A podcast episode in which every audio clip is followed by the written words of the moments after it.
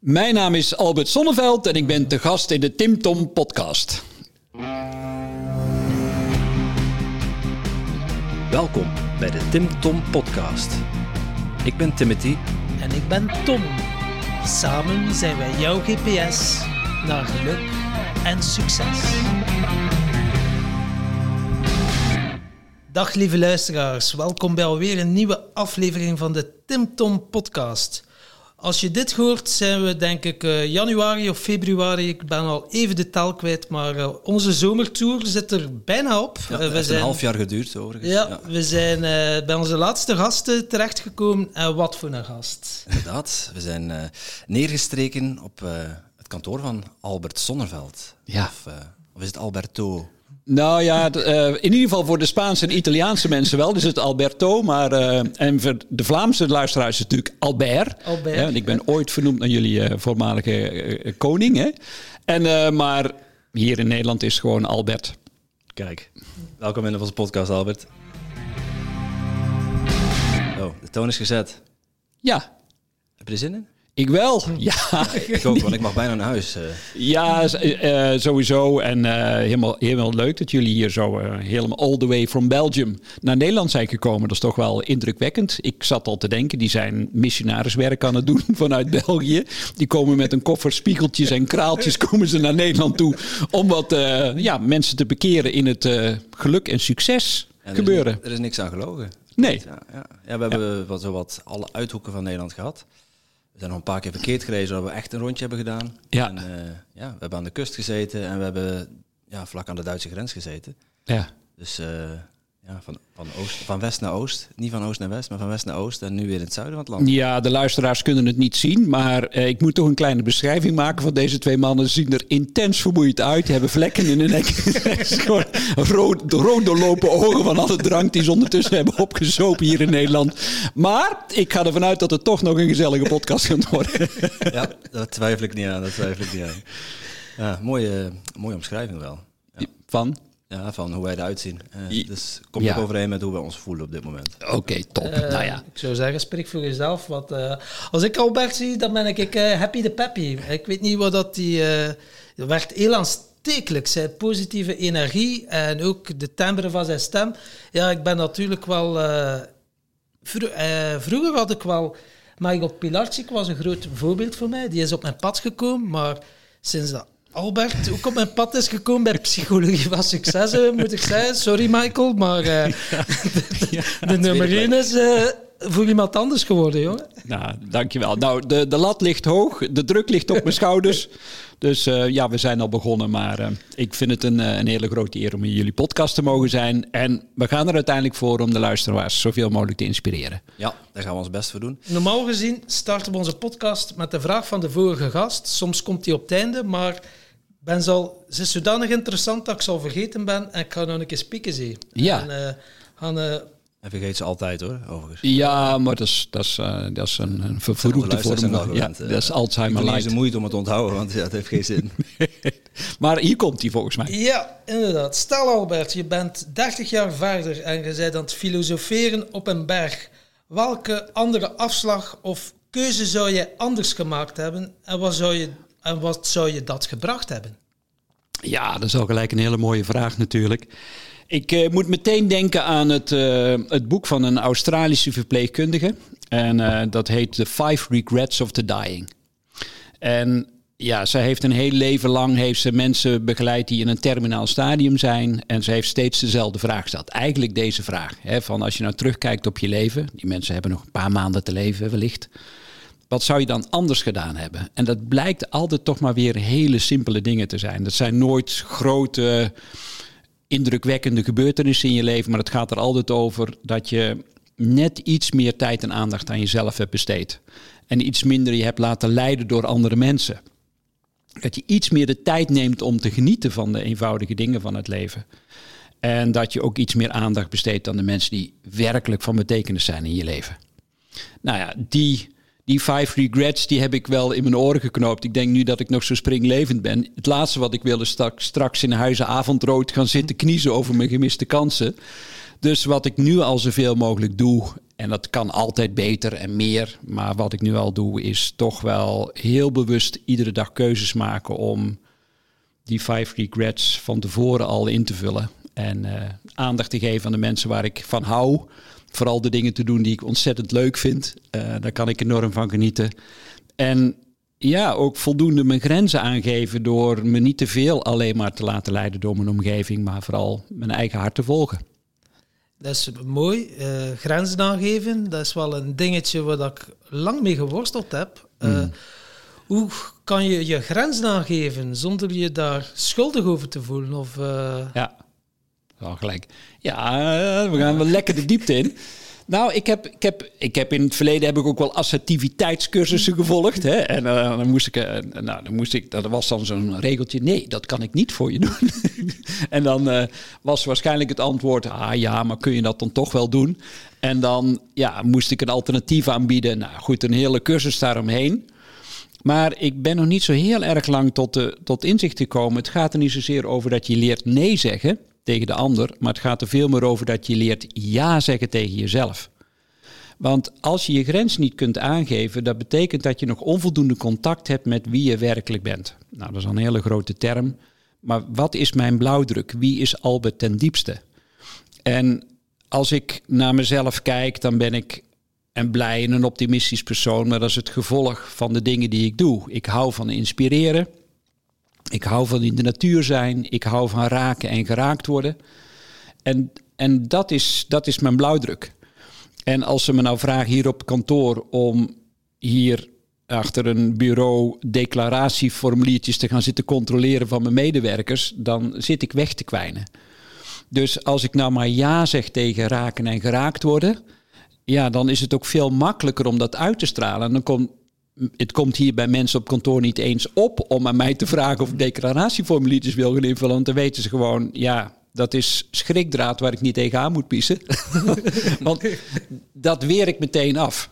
Dus waar zeg ik ja tegen? Help mij om te begrenzen. Ja, en ja, ik wil jou zeggen van, als je contact staat met jezelf, dan kun je duidelijk je grenzen aangeven. Ja.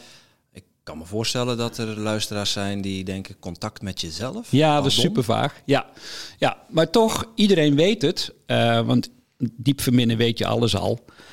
Want er is een hele simpele manier om te ontdekken wanneer je niet in contact bent met jezelf. Dan heb je namelijk, het begint met een S en het eindigt op tres. dan heb je stress.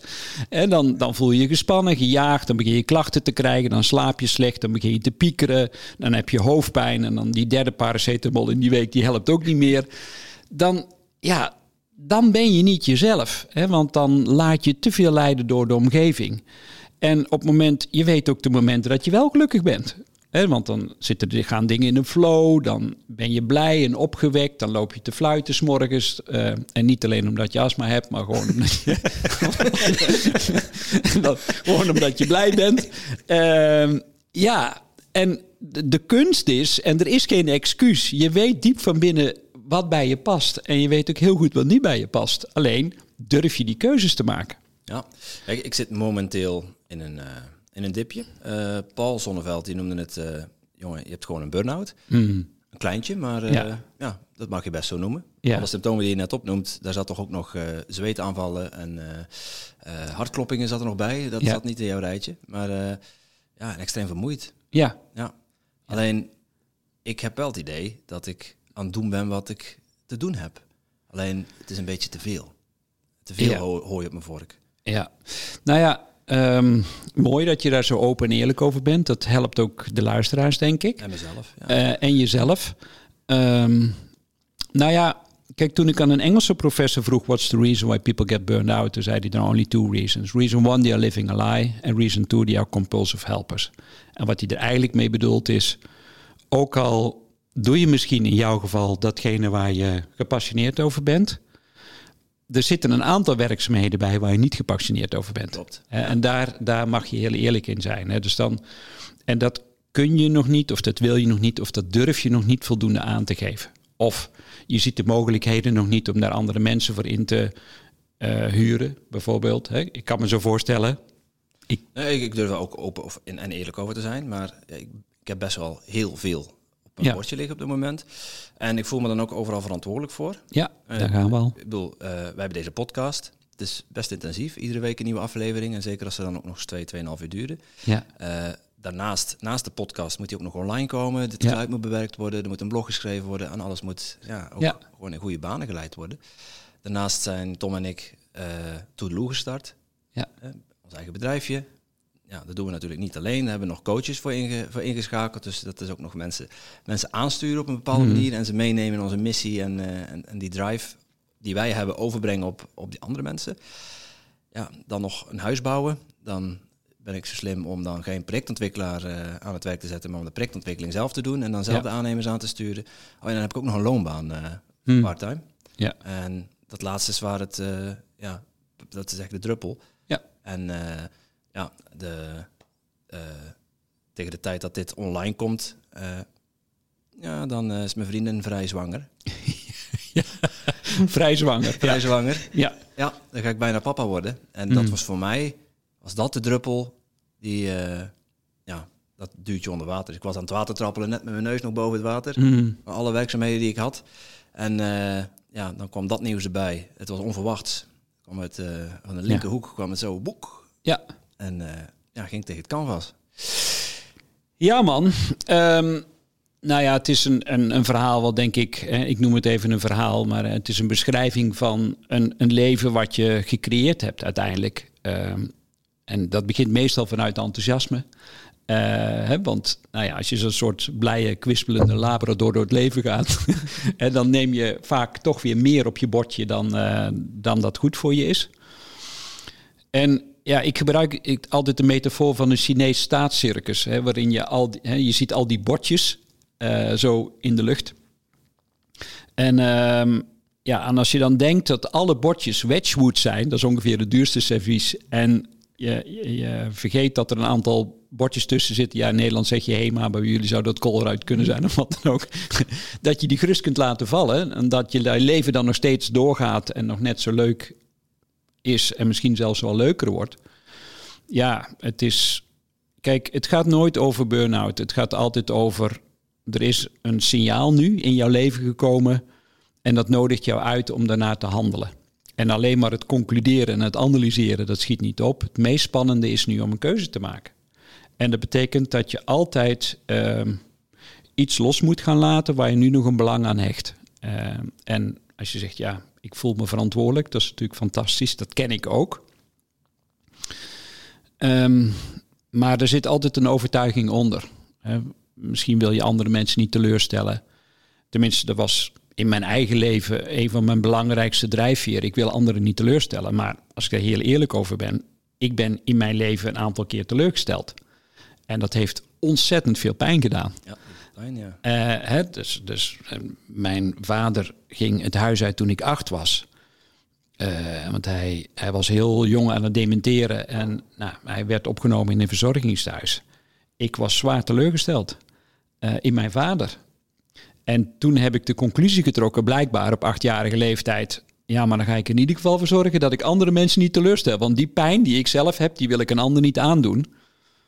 Oh, man, dat heeft, dat heeft een hoop in gang gezet. Want daardoor ben ik me zo gaan uitsloven.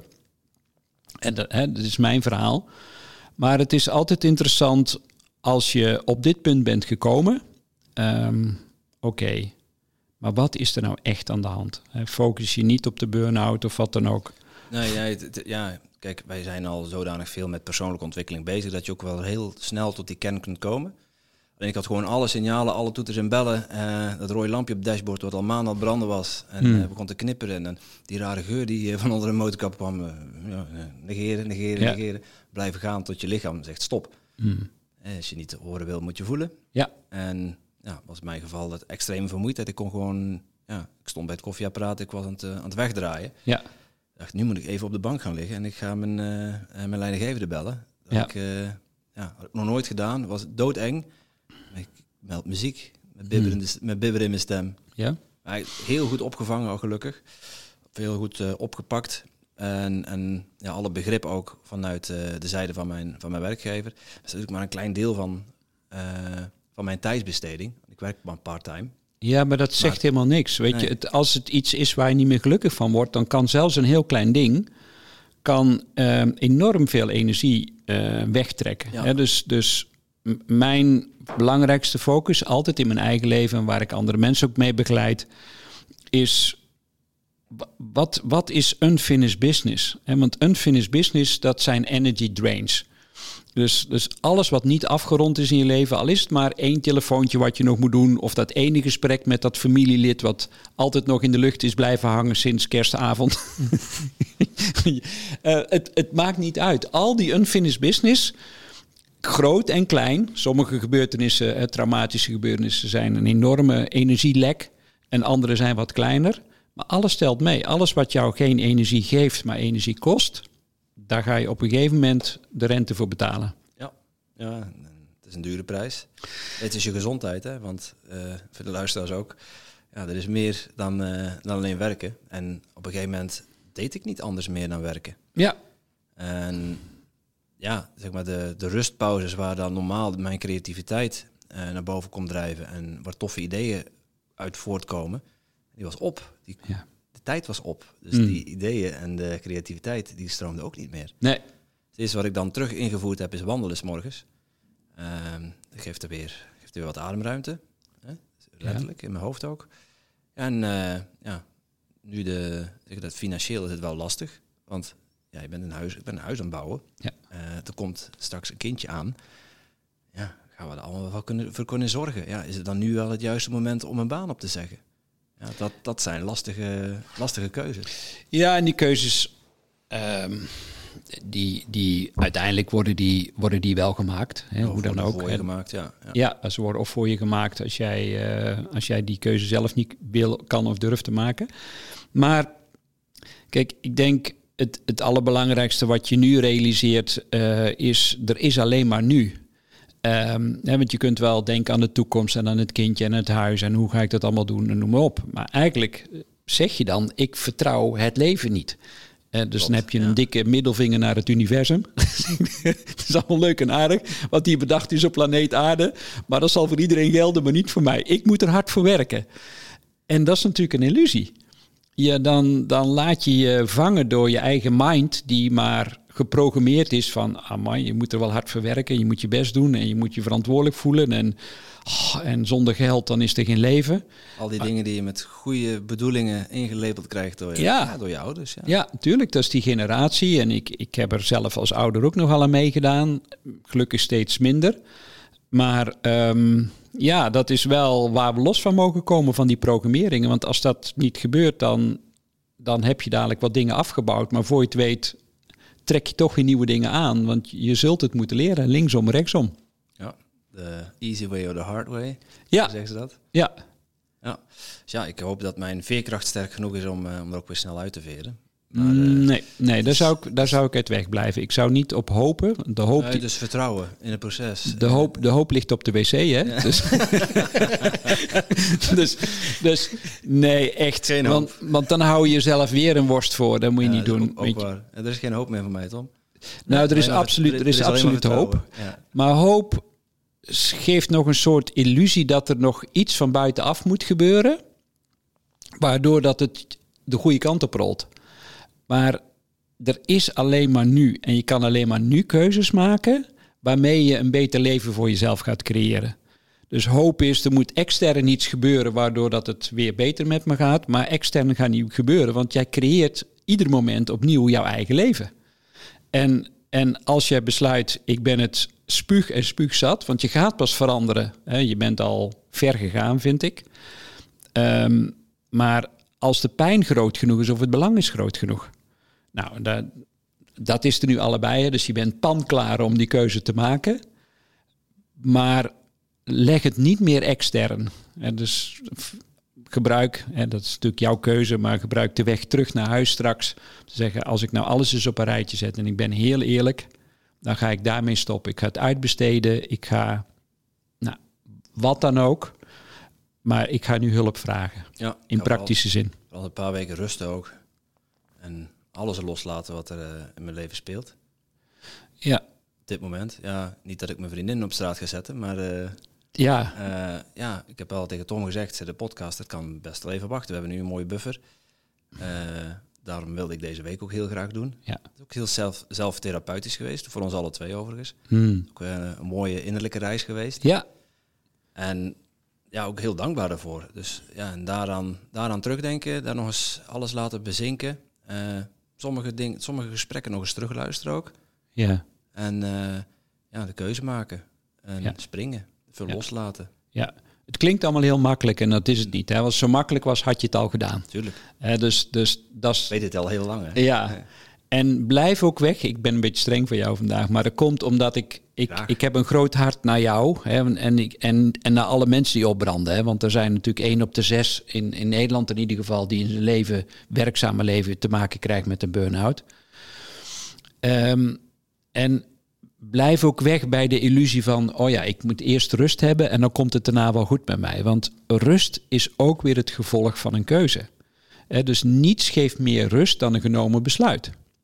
Pas als je een besluit neemt, dat weet, ieder mens weet dat. Jij zit in een, in een slecht toxische relatie of wat dan ook. En zegt ja, als ik nou eerst maar op vakantie ga, dan, dan komt het wel goed. Maar iedereen kent dat. Als je terugkomt van vakantie, binnen drie dagen zit je weer in hetzelfde omdat die rust heeft jou niks gebracht, omdat je daar geen keuze in hebt gemaakt. En het is altijd goed om, om je lijf wat, je centrale zenuwstelsel wat te kalmeren. Maar het kalmeert pas echt als je een knoop doorhakt en eerder niet. En daarna zul je voelen, oh, er is 35 kilo van me afgevallen. Ja, ik weet wat, te doen, wat met te doen staat. Ja, veel sterkte. Ja.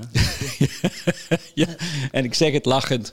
En uh, en dat is zeker niet zo bedoeld. Um, maar er is geen andere weg. Dat, dat, is, dat is altijd het, het frustrerende. We willen altijd de quick fix. En misschien een deel van de luisteraars die denken ook... oh ja, de, de, GPS naar succes en geluk. Oh ja, geef me even drie regels om gelukkig te worden. Maar ja, voor mij geluk in je leven, daar heb je een dagtaak aan. Dat is iedere dag opnieuw kiezen en een aantal keer per dag, oké, waar word ik nu gelukkig van? Wat, wat draagt nu bij tot mijn werkelijke bestemming in mijn leven?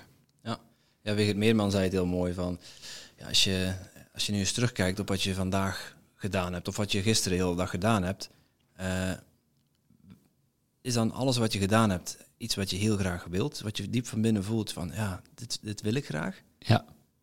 Ja, ik vraag me af of er veel luisteraars nu ja, volmondig ja kunnen zeggen. Ja, ik kan het volmondig ja zeggen, maar deze, deze tour is gewoon fantastisch. Ja. Het is precies wat ik wil en wat, wat we op dit moment nodig hebben. Maar niet iedere dag gaat, uh, gaat over rozen natuurlijk. Nee, nee, nou ja, um, ja, mijn formule voor geluk is wel dat, ja, is, als ik nu terugkijk naar mijn afgelopen week, dan, dan heb ik ook wel zo ik had zondag had ik een echt een ultieme geluksdag. Ik denk van, oh, ik had zelfs uh, dat nummer van, was van Lou Reed, It's a Perfect Day. Die had, die had ik zelfs opgezocht en gedraaid. En ik denk, oh man, alles klopte gewoon aan die dag. Maar dan ook echt alles. En dan komt die maandag. ik kon er niet helemaal mee bijkomen. En dat was wel frustrerend ook. En toen kon ik de onrust in mijn lijf voelen. En, en gelijk die negatieve overtuiging van, uh, ja, maar uh, sukkel, als iemand het moet kunnen, dan ben jij het. dus jij, bent, jij bent hier de, de professional op dit gebied. En dan, is dat, dan maakt het alleen maar moeilijker nog. Um, ja, en wat ik dan doe, is, dan maak ik het heel klein. Dus ten eerste ga ik uitzoomen. En dus dan, dan kijk ik meer naar mezelf, dan word ik meer een observer. En dan dan de volgende vraag die ik stel is: wat kan ik nu doen? Niet denken, maar wat kan ik nu doen? Wat binnen mijn mogelijkheden ligt, waar ik in ieder geval blij en enthousiast van word. En dat is dan niet groot. Hè? Dus, dus, oh ja, misschien ga ik dat boek dan lezen. Of misschien ga ik die podcast luisteren. Of misschien ga ik een klein wandelingetje maken. Of misschien ga ik die vriend even bellen. Maar heel klein. En dan heb ik dat gedaan. Was, dat was wat binnen mijn mogelijkheden en middelen lag. En dan denk ik, oké, maar wat is nu het volgende? Wat ik, oh ja, nou, misschien lekker een koffietje zetten voor mezelf. Zo klein. En dan kan het zijn dat, hè, want dan ga ik eigenlijk een soort kralen rijgen van hele kleine geluksmomentjes, die, waar ik bijna mijn best voor moet doen om die ook zo te voelen op dat moment. Maar ja, die maak ik dan wel. Dus ik maak een soort kruimelspoor van kleine, kleine, kleine geluksmomentjes waar ik enthousiast en gepassioneerd over ben. En, en dan kijk ik op het eind van de dag terug, en zo doe ik dat ook altijd. Dan, dan ga ik in omgekeerde volgorde, loop ik de dag nog door en denk, wauw, een dag waarin ik niet productief ben geweest. Dat is, een, dat is echt een lastig ding voor mij nu in deze fase van mijn leven. Want ik, oh man, ik heb enorm veel gecreëerd. Uh, dus ik ben niet uh, productief geweest. Ik voel me daar niet schuldig over. maar wat heb ik wel gedaan? Ja, ik heb, ik heb wel geleefd. En ik heb toch geleefd binnen de mogelijkheden, de middelen en de mensen die ik op dat moment had. En ja, het was misschien geen tien, maar het kwam toch wel op een 7,5, 8 uit. En dat is voor mij dan wel, denk oké, deze dag komt nooit meer terug, maar ik kan er toch met dankbaarheid op terugkijken. Dat is hoe ik het, hoe ik het dan langzaam opbouw. En ik blijf weg van eindresultaten van toekomst. Dus, dus een van de dingen die ik dan meteen doe, is in het hier en nu. Want dan merk ik al, dan zit ik of in het verleden met mijn mind, of ik zit in de toekomst. Maar ik ben niet hier. En dan, dan daal ik ongeveer 30 centimeter af. Nou wordt het interessant. Van mijn hoofd naar mijn hart. Ja. En, de, en dan, dan zit ik meer in mijn hart. Dan wordt het wat stil. Dan ben ik in het hier en nu. En denk, oké, wat, wat, wat is nu het volgende waar ik enthousiast of gepassioneerd over ben? En dat ga ik dan maar doen. En er niet te veel over nadenken. En dat helpt me. Mooie les. Ja, ja, dus tenminste, dat is mijn ervaring. Gaat het dan altijd happy de peppy met onze Albert? Of Alberto of Albert? ik, heb nogal, ik heb nogal wat verschillende uh, deelpersoonlijkheden. Nee, zeker niet. Weet je wel, er is ook gewoon shit en er is ook angst. En, oh man, ik kan me soms nog zo angstig en bang voelen nog. En dan voel ik gewoon dat het ego is dan echt alle kanten naar op aan het springen. Die wil niet in de overgave.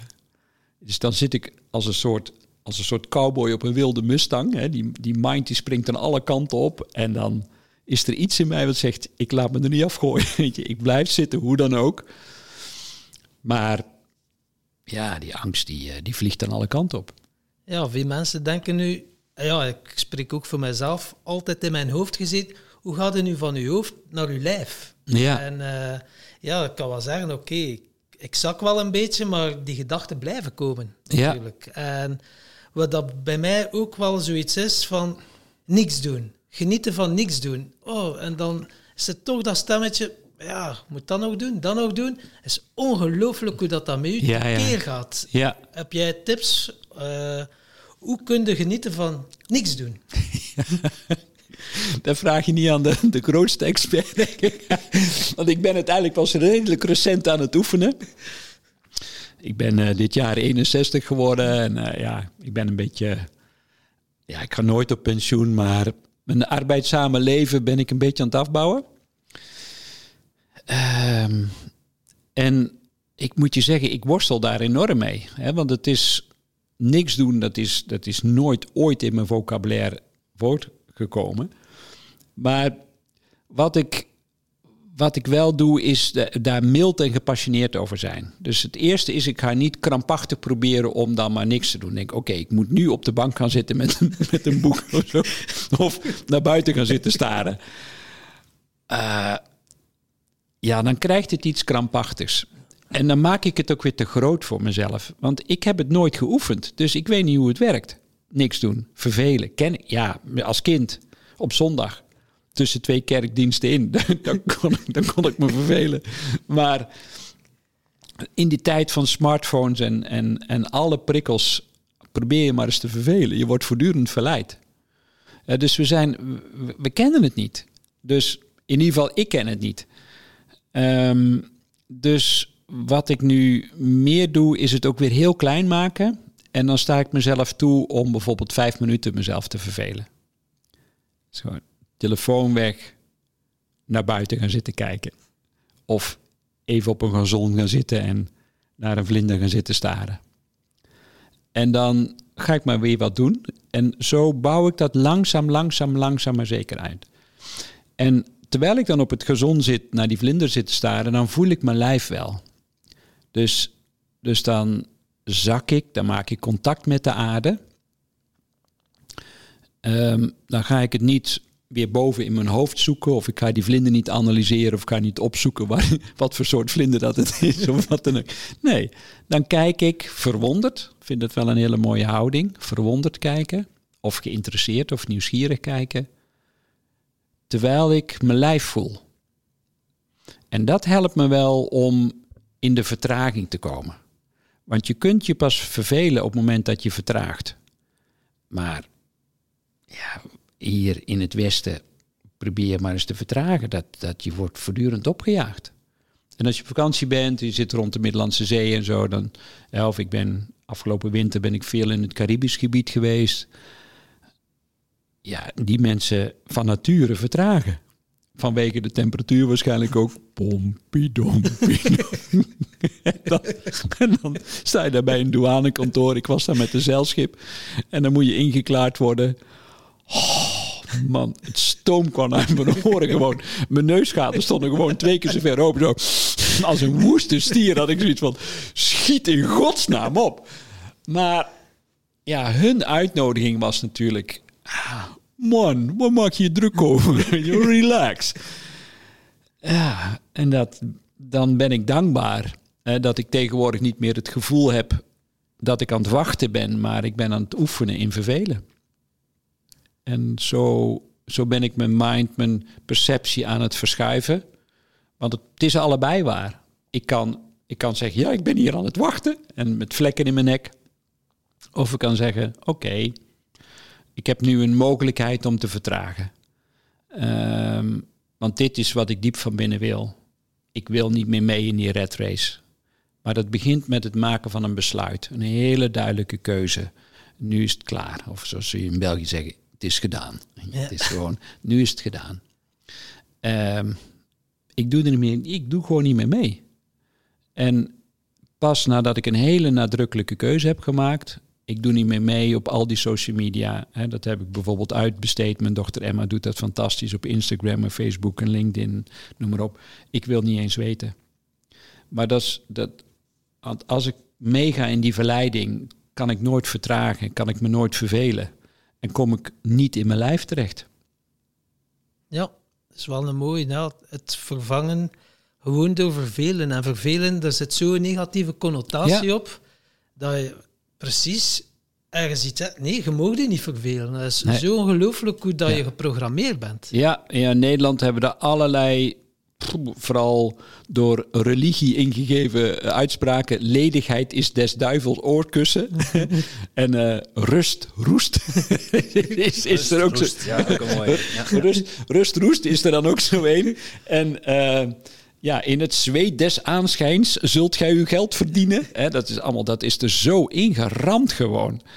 En um, bij ons op, thuis op de, op de schouw, op de schoorsteen stond de klok, bijt u tijd. Dat is ook oud-Hollands van, ja, je moet wel je arbeid, en dan moet je wel uh, zoveel mogelijk mee bezig zijn, om je tijd zo nuttig mogelijk te besteden. Bij ons zeggen ze, lui zweert is gauw gereed. Ja, ja.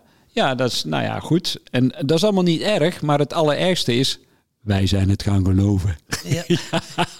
En we zijn erin meegegaan. En nou ja, dat is dan de conclusie.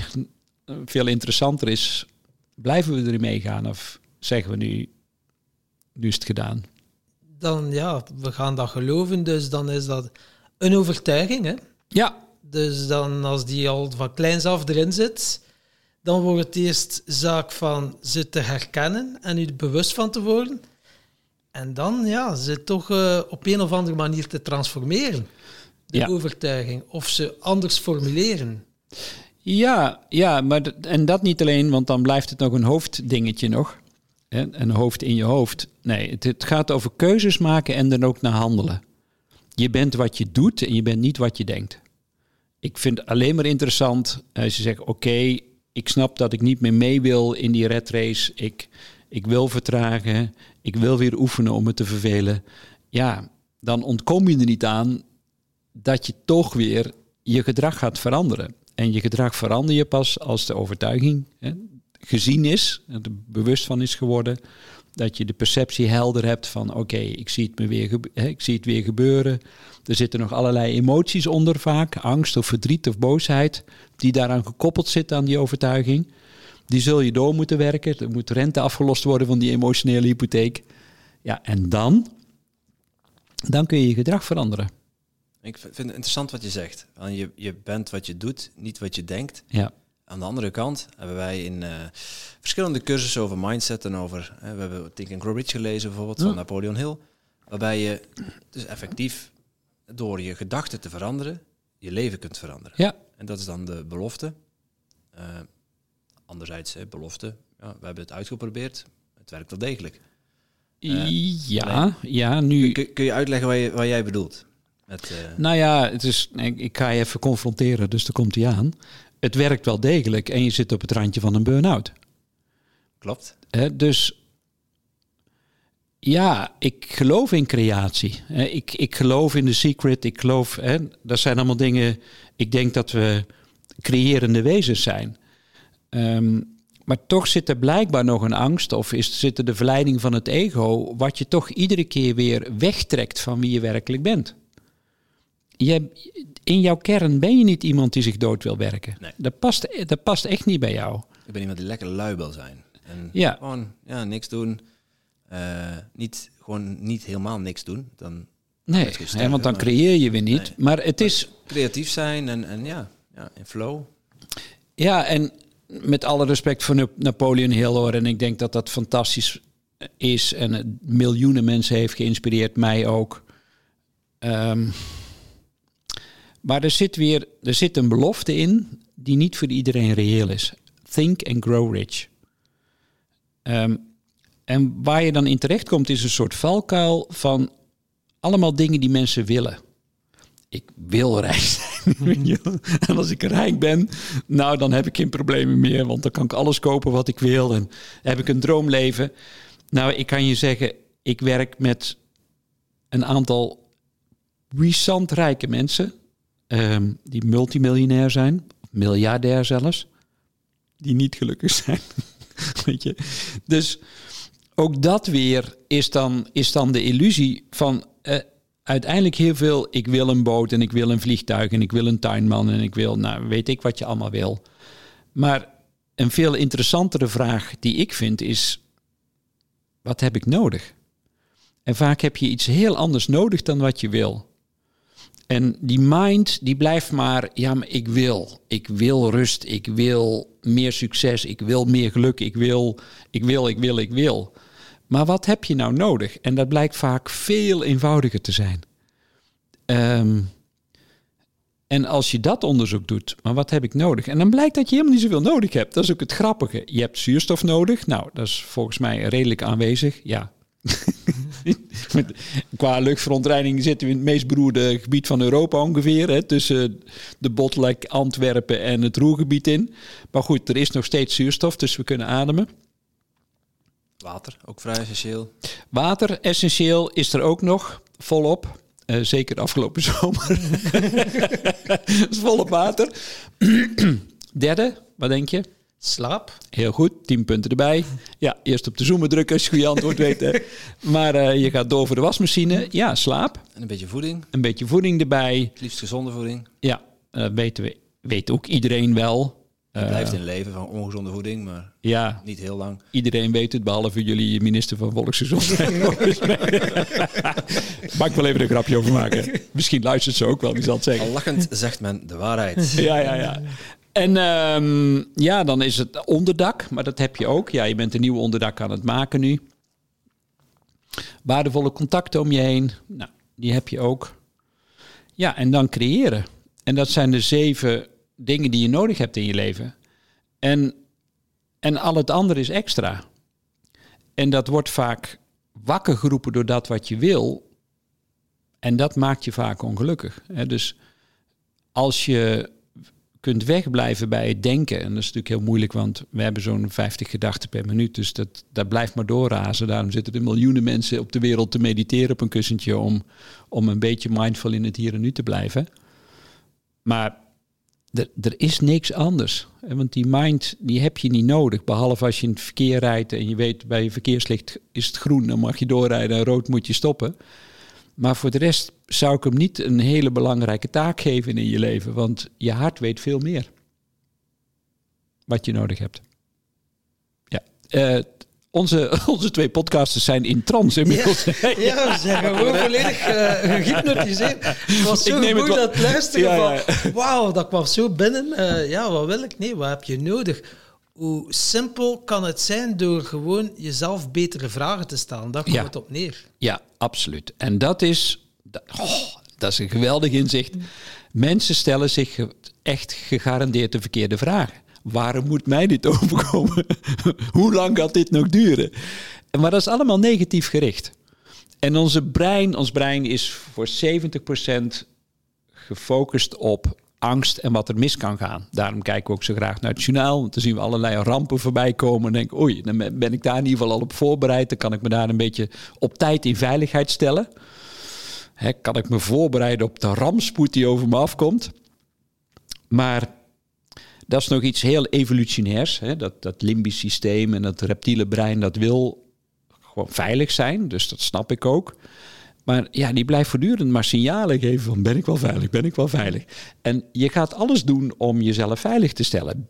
Heb, ik het wel onder controle? Ben ik nog geliefd? Houden mensen wel van me? En, en al, die, al die zaken, kom ik niks tekort. Dus dat hele primaire vanuit angst zorgt dat je heel veel wil. Maar 9 van de 10 keer heb je dat niet nodig, vooral niet in het deel van de wereld waar wij wonen. Dus waar zou je in godsnaam druk over maken? Ja, ja angst en controle, het is wel een, uh, een dingetje. Hè? Maar even te hmm. minimaliseren. Uh, voor wat kunnen we dat ruilen? Vertrouwen en overgave. ja. ja. Die kwam wel snel uit, hè? En vertrouwen, die, uh, die voelt ik al aankomen. overgave, hoe moeten we dat voor ons zien, Albert? Ja, overgave kun je niet doen. Overgeven? Overgeven, wel. Overgeven wel. Ja, ja, och man. Dat, daar begint het mee. Een slokje ayahuasca en het is geweest. Ja, ja, ja, Dan, uh, ja, dan staan alle kanalen staan open, alle, alle, gaten. Um, ja, het lastige is, overgave klinkt zo fantastisch of accepteer het nou maar. Maar je kunt het niet doen accepteren. Dat is, dat is het allerlastigste. Als ik tegen je zeg, nou, accepteer het maar. Ik had in het verleden in mijn vak als psycholoog sloot ik mensen aan op biofeedback meetapparatuur. En dan had ik een apparaat met een, met een scherm en uh, had ik allerlei meetdingetjes. Uh, dus dan werd een hartslag werd gemeten, ademhaling en temperatuur en huidgeleiding. En dan kon je precies op het scherm van de computer zien of iemand in een ontspannen zone terecht kwam. HeartNet, nou, er zijn allerlei systemen voor. En als ik dan tegen mensen zeg, oké, maar dan mag je nu ontspannen. ja, je voelt hem al aankomen. al die meters gingen de, vlogen de hoek in. Want ja, hetzelfde als ja, je moet je nu overgeven. Ja, dan schiet je alleen maar meer in de kramp. Want de mind, het ego, houdt niet van overgeven, want dan is je de controle kwijt. Dus ja, overgave wordt je gegeven. Dat zit ook al in het woord. Dat, en ja, het is net als verliefdheid. Is, ja, in Nederlands zeggen we dan, we worden verliefd. Maar in het Engels zeggen ze dat veel mooier. I fall in love. Je valt erin. Je hebt gewoon helemaal niks te vertellen. Oh man, dat is me overkomen in mijn leven dat ik ja, de liefde van mijn leven tegenkwam. Ik was gewoon weken helemaal van de wap. Ik, en ik zag hem niet aankomen. gewoon, mijn hele lijf stond gewoon te schudden. Ehm, van, ik weet het niet. Ik, ik barstte van de energie en ik, ik, ik was mijn aarde kwijt. Ik, ik, had, ik had voor mijn gevoel niks meer. Maar ik, ik viel er dus in. En dus net als inspiratie of als je naar Nobelprijswinnaars kijkt die, die een uitvinding hebben gedaan of een doorbraak hebben gedaan in de wetenschap. Die hebben dat voorbereid, maar het werkelijke aha-moment, het werkelijke moment van, ah ja, maar nu kan ik die twee aan elkaar koppelen, die twee onbekende begrippen, waardoor dat ik iets nieuws heb gecreëerd. Altijd was dat een soort kwantumsprong. Dat was nooit zo van, oh, ik ga, die, ik ga dat eens even uitvinden. Nee, dat gebeurt dan. dat gebeurt onder de douche, tijdens een wandeling uh, in het bos. Je, je wordt geïnspireerd. Je krijgt het. Zo, dus ja, hoe ga je ontspannen? Of hoe geef je je over? Door de omstandigheden zo goed mogelijk te creëren waarin dat mogelijk is. Ik weet dat ik makkelijker in overgave kom als ik in de natuur ben. Ik weet dat ik makkelijker in overgave kom als ik niet te veel afleiding heb. Ik weet dat ik makkelijk in overgave kom als ik mensen om me heen verzamel waar ik me veilig voel.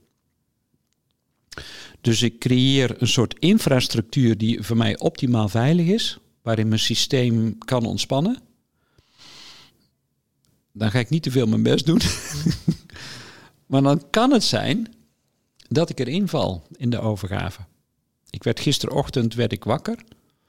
En doordat ik mijn arbeidzame leven aan het afbouwen ben, word ik nog iedere ochtend gespannen wakker. Dus, dus mijn hele lijf jaagt. Mijn, mijn dopamine, mijn adrenaline, mijn cortisol, alles. Er moet actie komen. En er is geen actie meer, want er is een lege agenda. Ja, ik had de Tim en Tom podcast. nou ja, dat is gewoon, daar heb ik nachten van wakker gelegen. Twee Noord-Manneken uit Vlaanderen, ja. maar die kan ik nog wel aan. Ja, ja. denk, oké, oké, oké. Drie pilletjes onder de tong en die mannen kan ik nog wel aan. Maar um, even zonder dolle dus mijn lijf is, is al maandenlang. Ja, wil die weer in die, in die starthouding komen. En gisterenochtend werd ik wakker en ik zat in mijn hart. Het was daar stil. Er was geen gejaag in mijn lijf en er waren geen gedachten. En ergens begon dat te dagen. Oh, ik ben, ik ben zonder gedachten en er is, er is rust in mijn lijf. Geen idee hoe lang dat het heeft geduurd, maar helaas, dat gaat ook weer over, hè, want dan zou je op een punt van verlichting komen. Maar ik mocht er heel even aan proeven.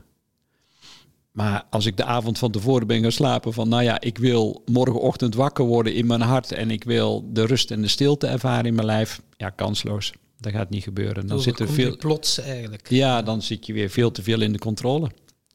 Dus. Ben weer bij af. Dat is, ja, en dus dat is me gegeven. Ja, het is een lang antwoord, maar ja, ik hoop dat er iets mee kan. Dus ja. dit is hoe ik ermee omga.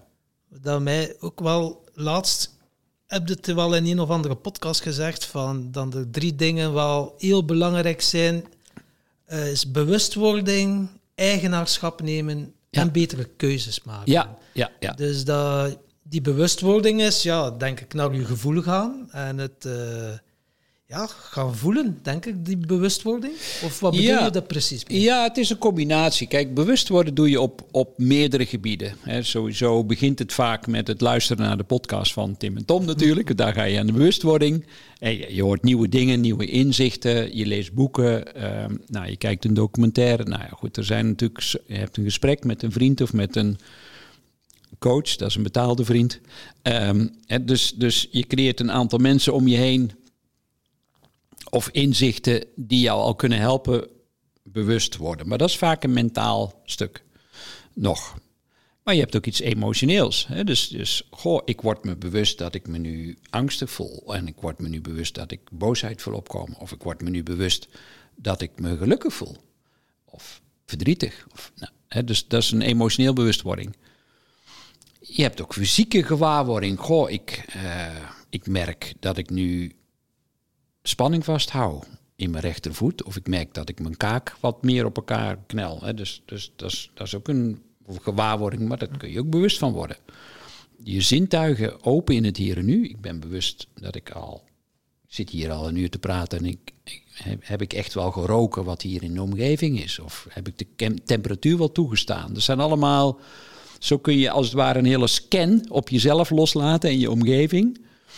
Um, ja, en dan, dan is er ook nog zoiets als een spirituele bewustwording van oké, maar wat leer ik hier nou van? Of wat is nou mijn diepere verlangen? Of wat is nou hetgene wat ik in mijn leven als thema heb, wat steeds maar weer als een patroon terugkomt? Uh, dus bewustwording is op heel veel verschillende lagen. Nou ja, vaak word je dan bewust, denk je, ja, er zijn toch echt nog een aantal dingen waar ik mezelf nog enorm in de weg zit. Um, ja, dan komt wel een moeilijk stuk. Ik kan niemand meer de schuld geven. Hè? Dus dan moet je eigenschap gaan nemen. Dus dan kun je de regering niet de schuld geven. Dan kun je COVID niet de schuld geven. Of het weer, ook altijd een boos doen. Ja, ja de weer heeft, weer heeft het ook altijd gedaan. Hè? Dus ja, ik zeg altijd, als je met, met één vinger wijst naar de ander, dan zijn er altijd drie die wijzen naar jezelf. En één naar boven. Hè? God heeft het ook altijd gedaan.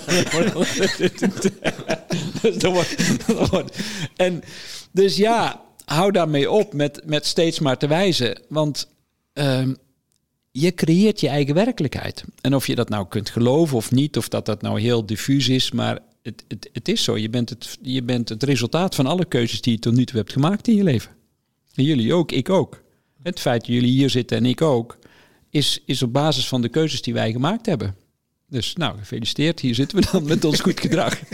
we konden ze goed leren op school en nou zitten we hier. ja, op ook dan. Ja, ja. ja, ehm, maar dus hou op met te projecteren. Ook in je relatie. Verwacht niet dat jouw partner jou gelukkig gaat maken. Dat is kansloos gewoon. Dus je, je kunt alleen maar jezelf gelukkig maken en hopen dat die partner een stukje met je meeloopt en, en het en de bereidheid heeft om te blijven geven vanuit een hart zonder dat er iets voor terug verlangd wordt. Verwacht dat ook niet van je werkgever. En, ja. heel, heel, belangrijk wat je hier zegt, hè, want wij hebben ondertussen meer dan 100 gasten gesproken over geluk en succes. En, en een rode draad die wij echt wel heel duidelijk kunnen zien, is dat niemand, maar ook niemand op zijn antwoord van wat betekent voor jou geluk, antwoord, ja, geluk is iets wat van buiten afkomt. Of, of geluk is iets wat ik buiten mezelf vind. Nee. Nee. Niemand. Nee. Nee, nee. En, en, dat, en dat is ook niet zo. Ik heb een boek geschreven over geluk ook. Dat heet Gelukt. En um, ja, ik heb daar een aantal geluksprofessoren met elkaar vergeleken. En um, in de wereld. Ja, die zeggen maar hetzelfde. En natuurlijk, een deel is omstandigheden. Als je in Burkina Faso, Faso wordt geboren of wat dan ook, of nu op dit moment in Haiti woont, ja, dan moet je wel van goede huizen komen als, als, als de omstandigheden zo ongelooflijk uh, beroerd zijn dat, ja, het, dan mogen wij van geluk spreken, hè, aan de ene kant. Maar ja, de geluksprofessoren zijn het niet helemaal eens met elkaar, maar die zeggen toch wel dat je voor 60 tot 70 procent van jouw omstandigheden bepaalt door de manier waarop je met je leven omgaat.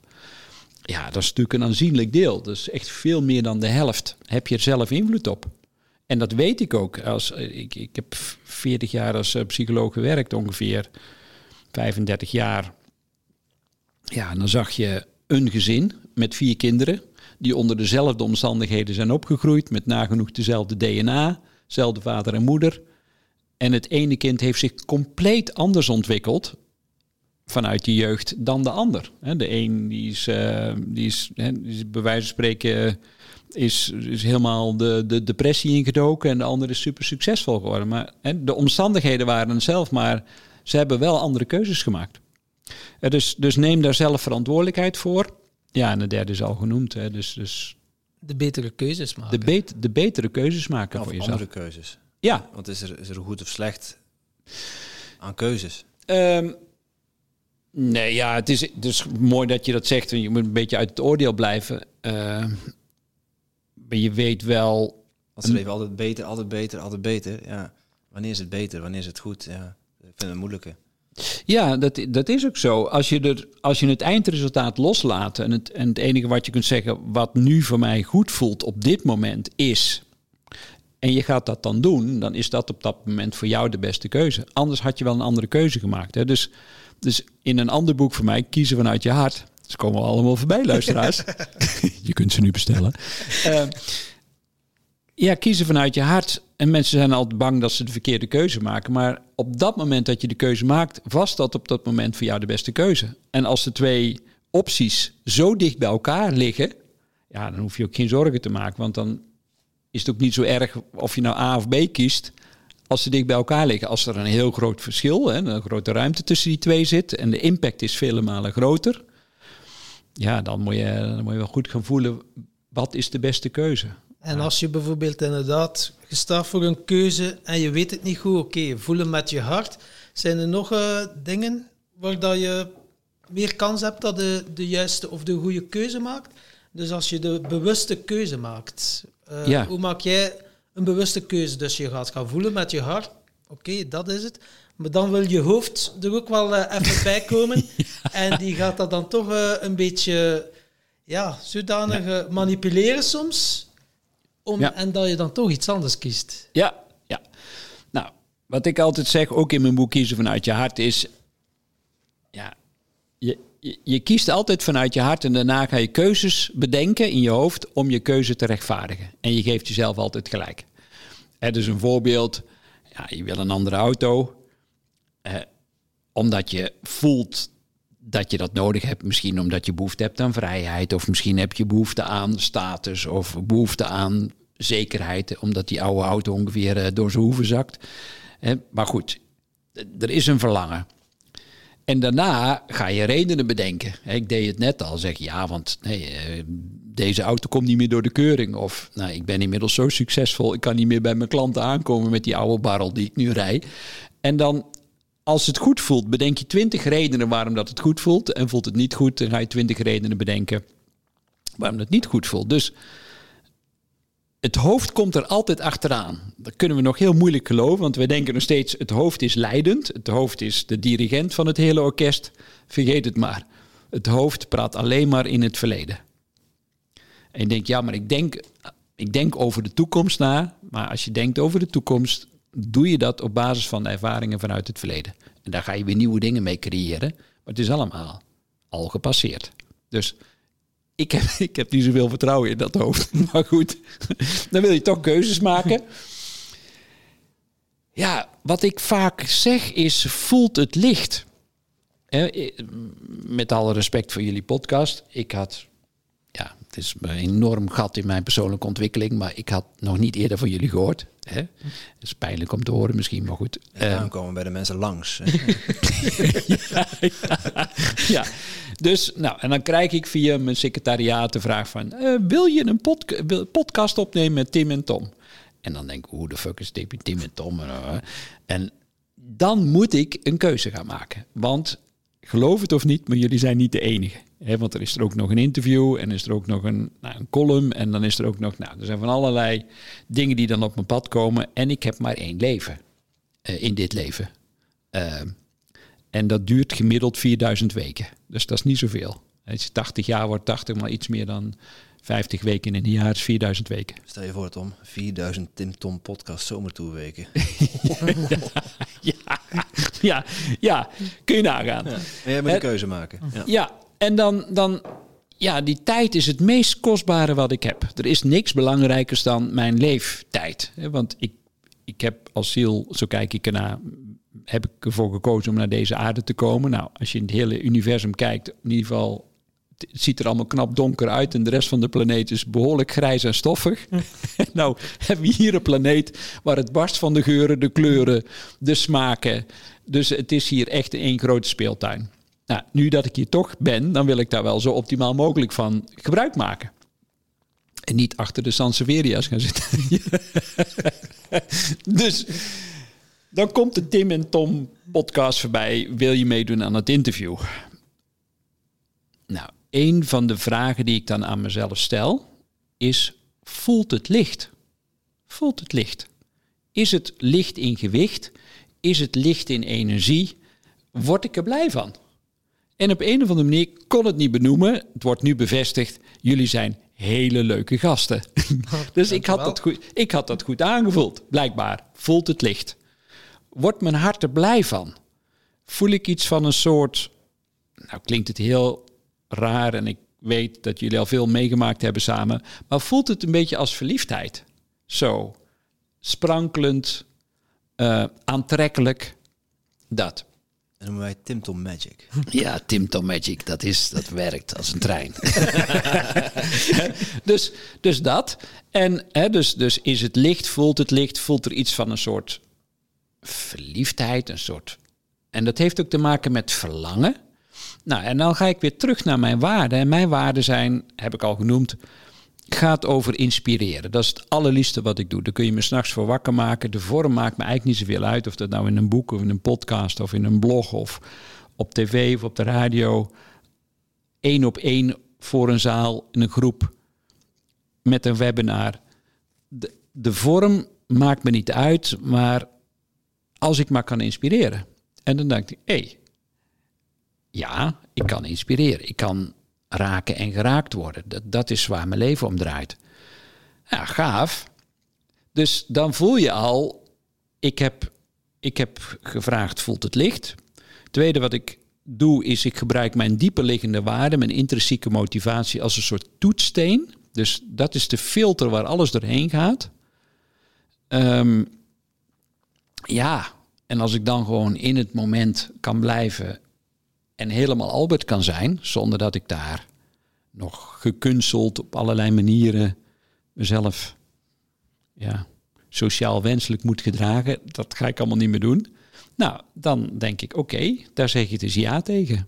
Dat is mijn afweging. En dat gebeurt in tiende van seconde hoor. Het is niet zo dat ik nou daar een hele ochtend voor uittrek en denk, nou ga ik meedoen aan het interview van Tim Even Tom. mediteren ook. Ja, nee, nee, nee, nee, En die, die intrinsieke waarde, hmm. um, wat, wat, wat is dat voor jou? Wat, wat is die toetssteen voor jou, Albert?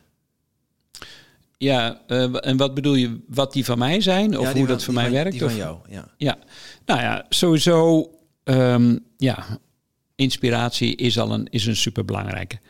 Verder wil ik, als ik maar kan bijdragen, dat is ook, oh man, ik heb een, een hele tijd gehad, wilde ik de hele wereld redden. Nou, daar ben ik een beetje van teruggekomen. ik heb me beperkt tot België en Nederland. en uh, België is nog een heel onontgonnen gebied. Nee, ik heb wel een aantal dingen gedaan in België. En ik heb, ik heb daar heerlijk gewerkt ook. Maar ja, als ik een bijdrage kan leveren, dat vind ik zo fijn. Uh, groei vind ik ook ontzettend belangrijk. Leren. Ik ben, Albert Einstein zei dat zo mooi. Die zei, Albert Einstein zei, ik heb niet zozeer speciale talenten, maar ik ben gepassioneerd nieuwsgierig. Oh, past helemaal, die quote die past volledig op mij. Die heb ik van jou gejat. Die, voelt ook, die voelt ook wel goed, ja. Die heb ik van jou gejat. Gepassioneerd nieuwsgierig, kon nou dat zeggen. En wow, dat resoneerde zo enorm. Ik zeg, daar zit gewoon alles in, in twee woorden. Ja, ja, ja dat, en dat voel ik zo. Hey, ik, ik hou enorm van van passie en het, en het leven echt vol opzuigen. Dat, dat, zoals Toon Hermans ooit een, een, een, een persik at, zo, zodat het sap langs zijn armen liep en dat je dat helemaal zo kunt oplikken en zuigen. Dat, ja, dat, dat, dat primaire, daar hou ik enorm van, als dat er maar in zit. Ehm, en voor mij, ik kan heel moeilijk tegen saai en vanzelfsprekendheid. Dat haat ik gewoon. Dus, maar het heeft ook te maken met ja, die, die, die dat grenzeloze gepassioneerd zijn. Ja. Je, je triggert me weer, want uh, wij waren bij, uh, bij Levina in, uh, bij Isis Sofia. Ja. We in de voorbespreking kort over gehad. Haar kleinzoons die waren daar. En kleine kinderen die, ja, die hebben altijd wijze dingen te zeggen. Ja. En jongetje, zeven jaar, Hugo, die, die vroeg aan mij, wat vind jij saai? Dat vond ik hmm. wel een mooie vraag om aan jou te stellen nu. Wat ja. vind jij saai, Albert? Ik vind mensen die in hun hoofd zitten, vind ik saai. Ik vind discussies ongelooflijk saai. ik vind politiek saaier dan saai. De bureaucratisch gelul. Ik, dat, met alle respect over mensen in de politiek zitten. En, en, en, en bedoel, ik bedoel het niet zo lomp als dat ik het nu zeg. Ja, maar, maar toch wel. ja, ja ik, ik hou niet van vanuit het hoofd beargumenteren en, en verklaren. En, terwijl het hart er niet bij zit. Ik kan er ook niet meer naar luisteren. Ik, ik, ik haak af.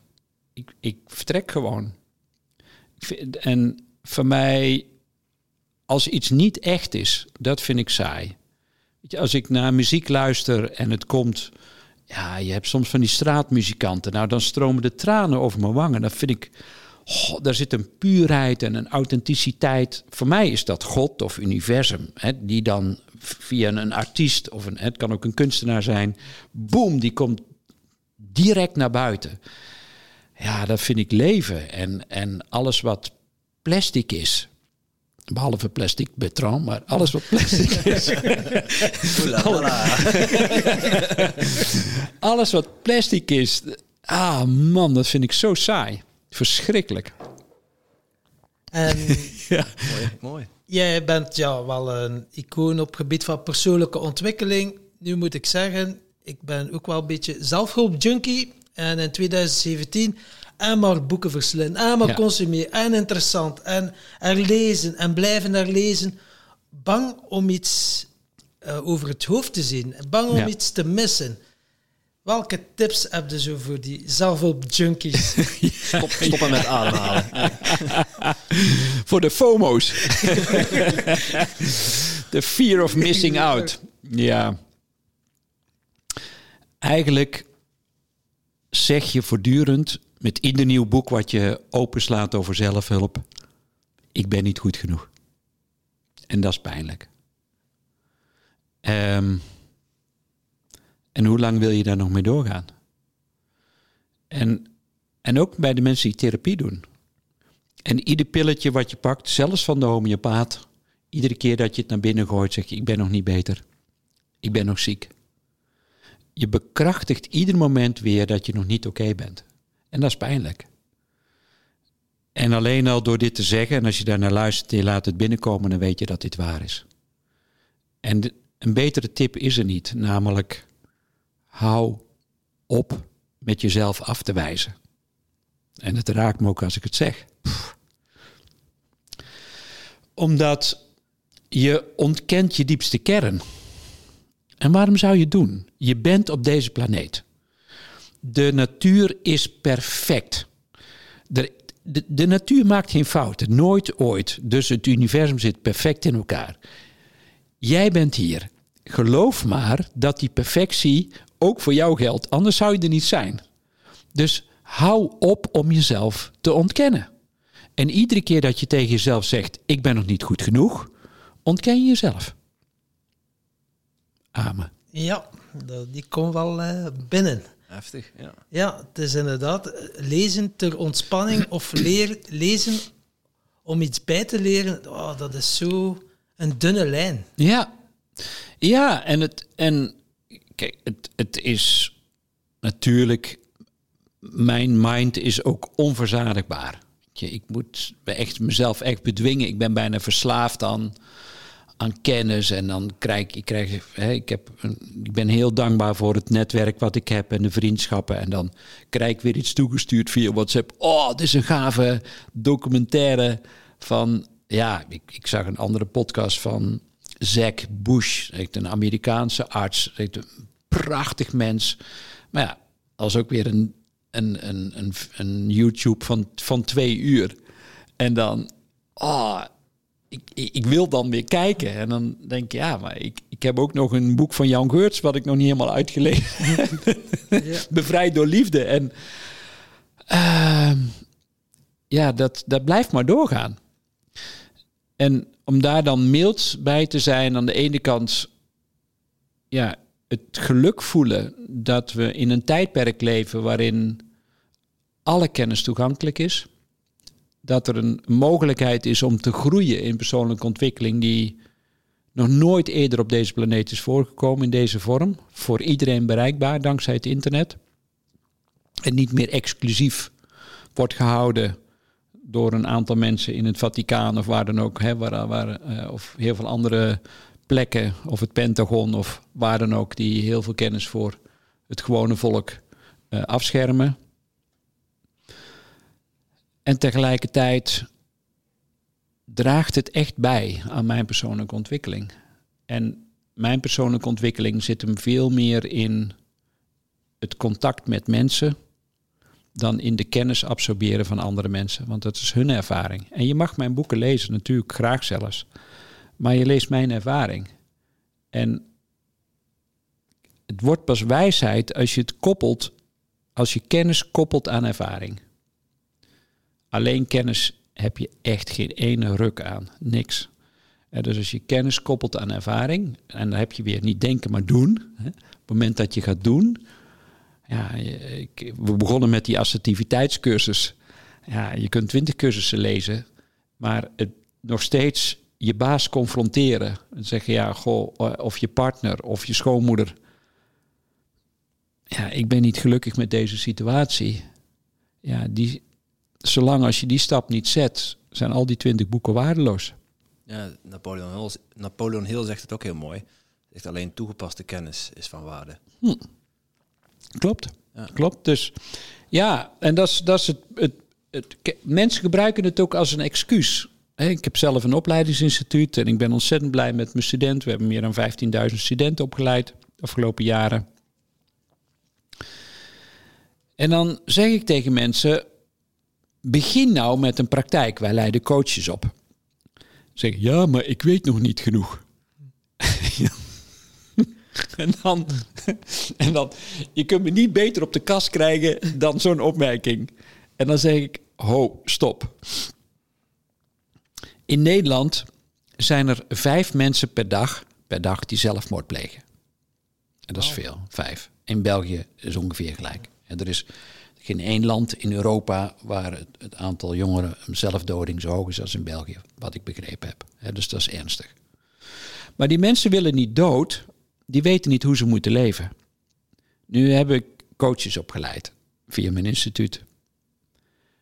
Onder andere levenscoach en mental coach en stress- en burn-out coachen. Dus we gaan ervan uit dat de, de opleiding is goed. Dat ze iets meer weten dan degene die bij hun op consult komt. Iedere dag dat hun wachten met het starten van een praktijk, ontnemen ze een medemens de mogelijkheid om daarmee in contact te komen. En om een inzicht te krijgen in hoe zij het leven weer kunnen omarmen. Want ze willen niet dood, ze weten alleen niet hoe ze moeten leven. Nou, als je daar nou iets van snapt, en als je inmiddels weet dat een aanraking meer zegt dan duizend woorden, ga dan mensen aanraken. Waarom wachten? Waarom moet je zeggen, ja, ik moet nog een, nog een massagecursus gaan volgen? Hou op. Je kunt nu al, als je in de rij bij de supermarkt staat, gestrest met vlekken in je nek. En, en iemand zachtjes de schouder aanraken en zegt, ga maar voor schrikken zich rot en ze springen een meter achteruit. Ja, ja, zeker in de coronatijd. Maar dat is, dat is natuurlijk het ergste wat ons kan overkomen, is, is de isolatie. Kom uit die isolatie. En hou op met te zeggen, ik weet nog niet genoeg. Want het, het is de angst om naar buiten te komen. Waardoor dat je maar blijft lezen.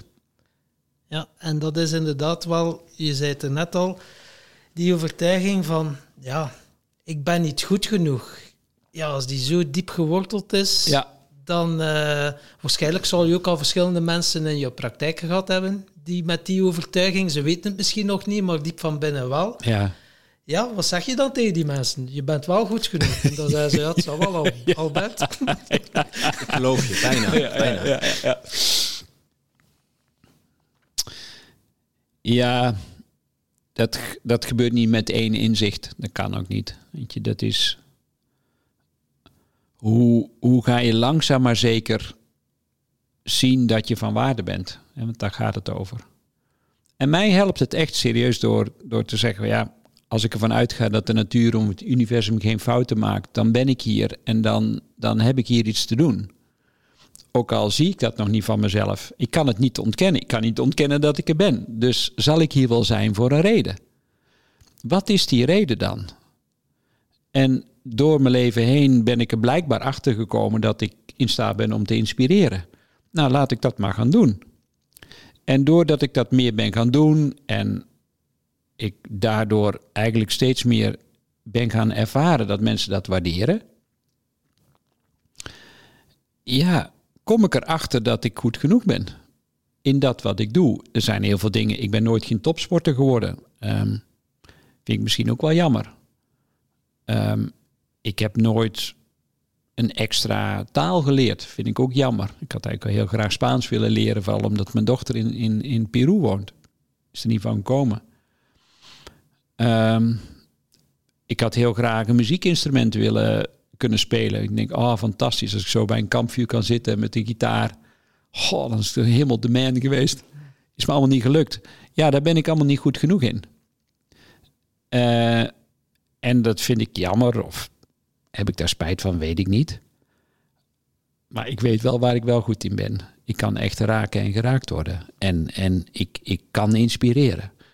En dat is blijkbaar genoeg. En het, het heeft me ontzettend veel gebracht, dat talent.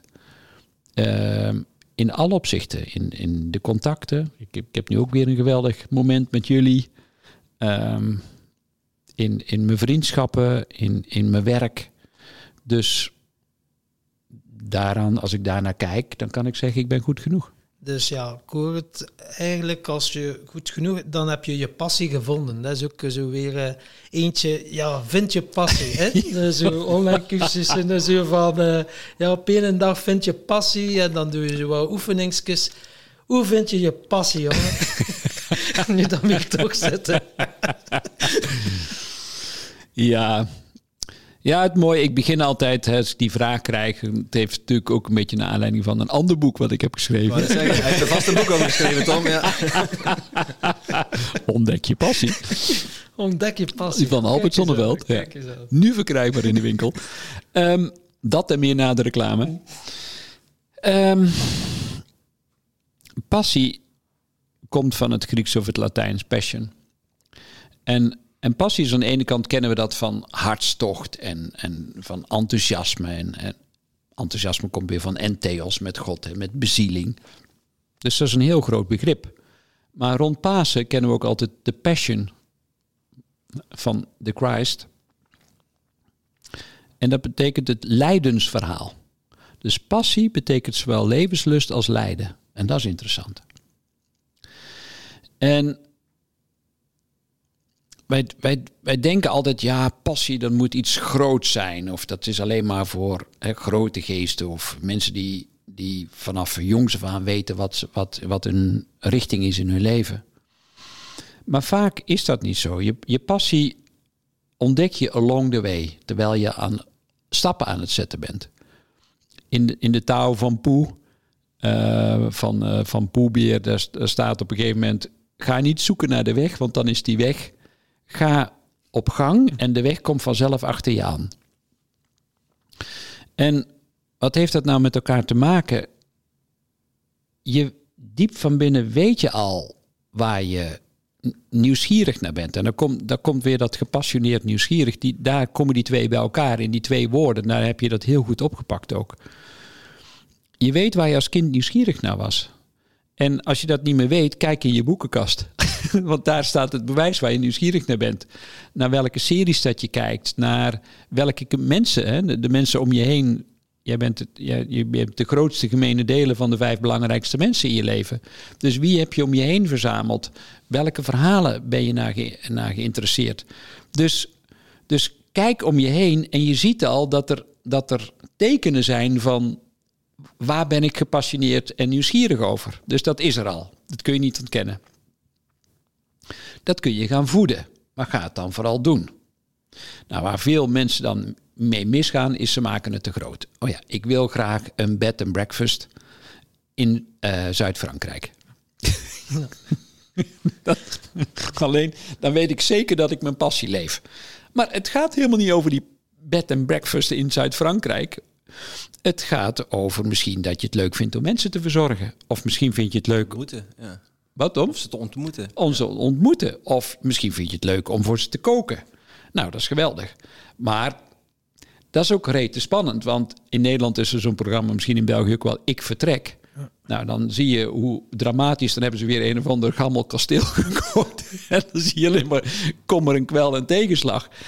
Uh, en dan zeggen ze, oh ja, ik, het blijft een droom om mijn passie te leven. En nou, dan zeg ik, maak het kleiner. Uh, als je het leuk vindt, niet die bed and breakfast, maar om voor mensen te koken. Ja, ga één keer in de week voor de mensen in je buurt koken. Bijvoorbeeld. En, of ga een kookboekje schrijven of ga recepten verzamelen. En merk dan of dat een vonk is die bij jou aanslaat.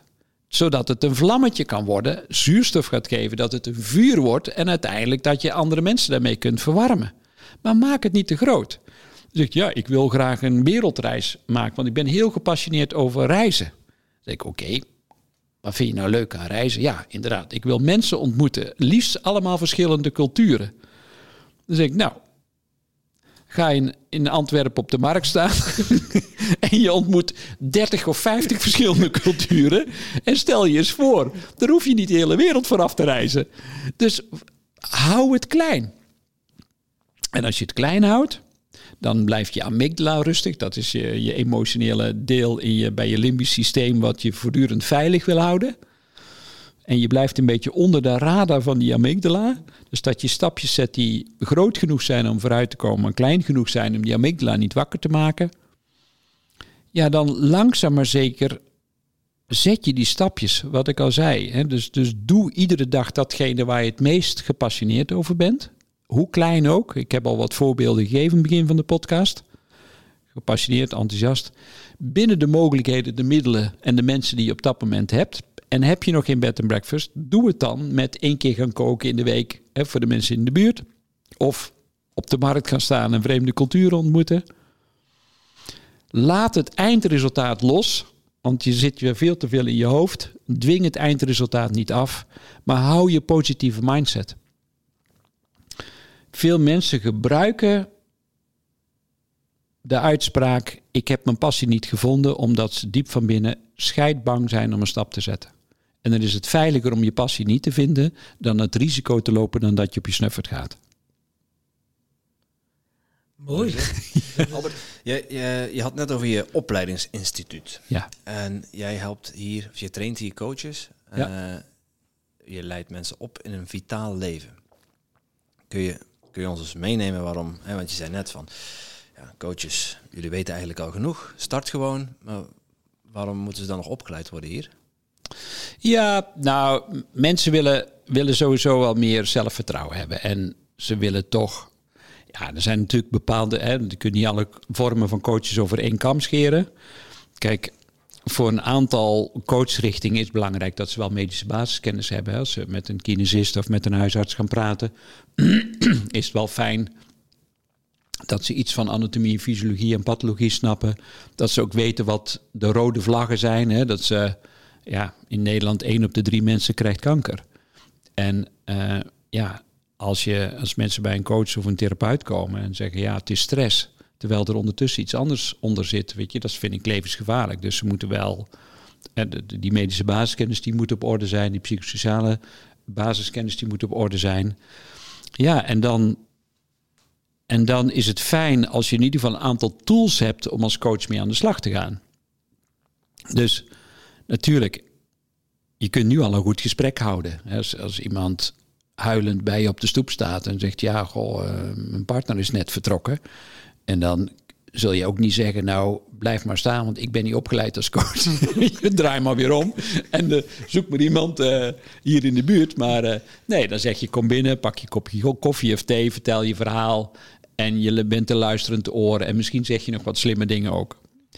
Um, maar het, ja, uiteindelijk wil je gedragsverandering bij mensen. Hè? Want vaak weten mensen ook wel waar ze hun grootste valkuilen hebben zitten.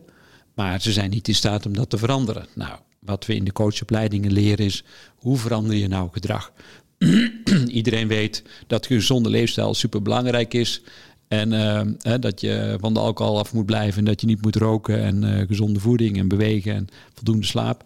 Ja, iedereen weet het, maar niet iedereen doet het. Nou, hoe komt dat nu en wat, welk patroon zit eronder? Hoe ga je zo snel mogelijk naar de kern van dat probleem? En hoe help je ze met kleine stappen, tiny habits, om nieuw gedrag te oefenen? En het mooie van een coach is, die kan ze ook accountable houden. Met andere woorden, is een stok achter de deur dat doe ik in mijn coaching ook. Ik coach alleen nog maar um, ja, zakenmensen. Um, maar ja, die, die zie ik één keer in de maand een dagdeel. dus dan ga ik echt helemaal de diepte met ze in. En in de tussenliggende week heb ik iedere week een videocall van een half uur met ze. Ja, eigenlijk maar om één ding. Om te zeggen van, is het gelukt wat we hebben afgesproken? Moeten we nog een beetje bijsturen nog? Waarom is die wel gelukt? Ik gefeliciteerd, is die wel gelukt? En zo hou ik ze op koers. En dat is eigenlijk wat we onze coaches ook leren. En je... Ja, ja, ik wou ik vragen van, uh, als ik nog even mag. Uh, ja. Mag ik? Ja. Uh, Zo'n coach, wat zijn nu de goede eigenschappen van een coach? Want je noemde wel, een coach moet gedrag kunnen veranderen en een coach moet iemand accountable kunnen houden. Maar ja. er zit nog wel meer in het basispakket van een goede coach, denk ik. Ja, zeker weten. Een zeer hoge mate van zelfreflectie. Is een coach altijd bereid om naar zichzelf te kijken in het proces? Altijd. Iedere cliënt die je tegenover je hebt, dat is geen toeval. Die vertegenwoordigt vaak een thema wat ook actief is in jouw leven op dat moment. dus zit je zelf in een relatiecrisis, kan het zomaar zijn dat je een aantal cliënten op je pad krijgt die een relatiecrisis hebben. Ik, oké, maar wat is er nou bij mij aan de hand? En ik kan hier wel heel bij de hand antwoord gaan zitten geven, tips hoe mensen ermee om moeten gaan, maar hoe doe ik dat eigenlijk in mijn eigen leven? dus dat is, dat is sowieso al van levensbelang, hoge mate van zelfreflectie. Je ego zoveel mogelijk buiten de deur zetten. Dat is een andere. Dat je niet zoiets hebt van, nou, ik weet het en ik zal jou eens vertellen wat goed voor je is. Jij weet helemaal niet wat goed is voor je. Je hebt namelijk geen idee. Echt niet. Je weet niet waar mensen vandaan komen. Je weet niet waarvoor dat ze het mee moeten maken. Ja, weet jij veel. Dus ja, je, je moet vooral goede vragen kunnen stellen. Waardoor dat als coach, waardoor mensen zelf hun antwoorden gaan vinden. We hebben het al gezegd in de podcast. De communicatie in je hoofd staat of valt bij de kwaliteit van de vragen die je aan jezelf stelt. Dus als je helpende vragen stelt met een positieve outcome, die, die iedere keer weer teruggaan naar jezelf, en dat je een inquiry kunt doen en, en de, de coach, en dus een kan een veilige plek creëren waarin mensen de ruimte voelen om stukken van zichzelf te onderzoeken, wat, wat vaak een spanning of een angst of een verdriet of een emotie onder zit. En ze de vrijheid voelen om dat ook te ontladen. Ja, dat is denk ik, dan heb je wel een aantal basisvoorwaarden. En iets wat ik wat ik altijd leer is, geef nooit meer antwoord dan dat je gevraagd wordt als coach. Dus als jij bij de hand gaat zitten ventileren bij een ander van kijk eens wat ik allemaal weet en uh, hoe, hoe, knap dat ik ben en wat ik allemaal gestudeerd heb. Ja, dan overlaat je mensen met kennis waar ze helemaal niet op zitten te wachten. En dan breng je ze in de war. Nou, kun je zeggen, is leuk, dat is klantenbinding. maar um, waarom zou je? Er zijn zoveel mensen die hulp nodig hebben. Dus, dus het is meer dan genoeg werk voor coaches de komende jaren. Zorg dat je zo snel mogelijk naar de kern van het probleem gaat. Ja, wat dat vertelde, wat, het sluit mooi aan bij mijn vraag van ja, uh, als iemand bij jou komt met zijn probleem, dat is nooit het probleem. Nee, nee, nee, nee. Dat is altijd, uh, is altijd het gevolg van iets wat eronder zit. En dat is ook altijd wat ik, ja, ik, ik maak er een sport van. Ik vind het altijd leuk om binnen 20 minuten naar de kern van het probleem te gaan. Ja, heel veel mensen, hè, er zijn mensen die hebben een NLP-opleiding gevolgd en die zijn dan bij mij komen zitten en zeggen, mag ik jou modelleren? Hè, dat, betekent dan eigenlijk van, mag ik jou zo goed mogelijk kopiëren waardoor ik hetzelfde doe? Dus die let op mijn mimiek en mijn woordgebruik en taal en intonatie. Ik zeg, ja, succes, je mag het proberen. Ik denk, de combinatie is van ervaring, van kennis, ja, vlieguren, intuïtie. Maar ja, ik, ik, precies wat je zegt, daar waar mensen mee komen, is nooit waar ze werkelijkheid last van hebben. Je hebt, je hebt geen last van een burn-out. Ik doe er een. Ja, ja, nou, je doet er een, maar... Ik zeg, ik, ik, heb, ik zeg ook niet over mezelf dat ik last heb van een burn-out. Uh, het is Paul Zonneveld die me dat inzicht gaf ik had last van extreme vermoeidheid. Ja. Ik ben gewoon, er zitten bepaalde elementen in mijn leven niet 100% juist. En ik ben gewoon dingen aan het doen die ik niet moet doen. Ja. Zo voelt het voor mij. Ja, maar dat is de definitie. Ja. maar, je, maar je hebt ook niet last van extreme vermoeidheid. Dat is het gevolg van te veel op je bordje liggen. En, dus ik kan geen keuzes maken. Ja. ja. Nou, en En, en, dat is het werkelijke probleem. En dan zit er nog een probleem onder. Hè, want er is een reden waarom dat je moeilijk vindt om keuzes te maken. En dat komt weer, denk ik, omdat je het moeilijk vindt om jezelf te begrenzen. Omdat je veel te verantwoordelijk voelt. Dat je het soms lastig vindt om prioriteiten te stellen. En dat het niet altijd op je voorhoofd staat geschreven dat je ook hulp kan vragen. Nou, die vier eigenschappen, en dan op een schaal van 0 tot 10, die, die, die zorgen ervoor dat je uiteindelijk chronische vermoeidheid hebt. Of, hè, um, dus als we daarna gaan kijken, wat heb jij nodig om te leren hulp te vragen? Wat kan jij doen? Hè? Wat is het verschil tussen belangrijk en urgent? Hoe maak je dat verschil voor jezelf?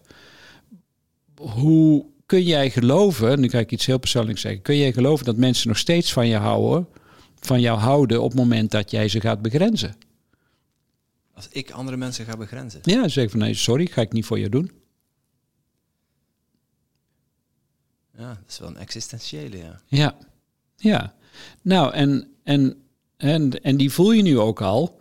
En dit is waar we het over hebben. Diep van binnen zeg ik ja, maar in mijn hoofd uh, is kortsluiting nu. Ja, ja. Nou, en dan, als je dat realiseert, dan zijn dit de echte thema's. Daar zou ik dan mee werken. Niet met, oh ja, ga eens wat meer rust nemen en ga eens wat beter prioriseren. En dit is essentieel. essentieel. Ja. Ja. Tom, jouw beurt. Nice kortsluiting.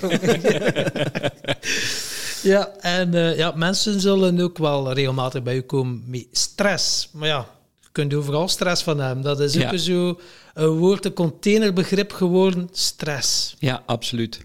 Ja, ja, de definitie van stress is de lichamelijke en psychische spanning die ontstaat als het verschil tussen moeten en kunnen langdurig te groot is. Kijk eens aan. Wow. dat is de definitie. Dat is de lange definitie. De korte definitie is stress is angst. Dus ons stressmechanisme is fantastisch. Dat hebben we nodig. Dat heeft er evolutionair voor gezorgd dat we ons altijd ja, dat we zijn, dat we zijn over, hè, konden overleven. Dus dat is ideaal. Dankzij stress zitten we hier. En de stress van onze ouders, die altijd hebben gezorgd: veilig, niet veilig, pluis, niet pluis, uh, doen, niet doen. Nou, die zijn in staat gebleken om de, de soort in stand te houden. Nou, daar zitten we dan met dat goede gedrag. Uh, dus stress is functioneel, alleen heel veel zaken in ons leven hebben helemaal niks meer met leven te maken. Uh, ja, die, die tweede auto en dat derde beeldscherm en uh, die, die vakantie ver weg. En ja, dan hebben we de illusie dat dat ons dan geluk gaat brengen. Terwijl het 9 van de 10 keer alleen maar meer stress oplevert. En, en helemaal voorbij gaat aan wat we nodig hebben. Hè? Dus de zeven zaken die we nodig hebben in plaats van wat we allemaal willen. Dus het verschil tussen wat we willen en kunnen, en dat zit in die definitie, dat is helemaal uit de pas gaan lopen. Ja, ben je bereid om daarnaar te kijken? Stress is gewoon een fantastisch signaal. Hè? Zoals bij jou natuurlijk ook, Tim, dat je ehm, merkt van ja, er zit iets essentieels in mij.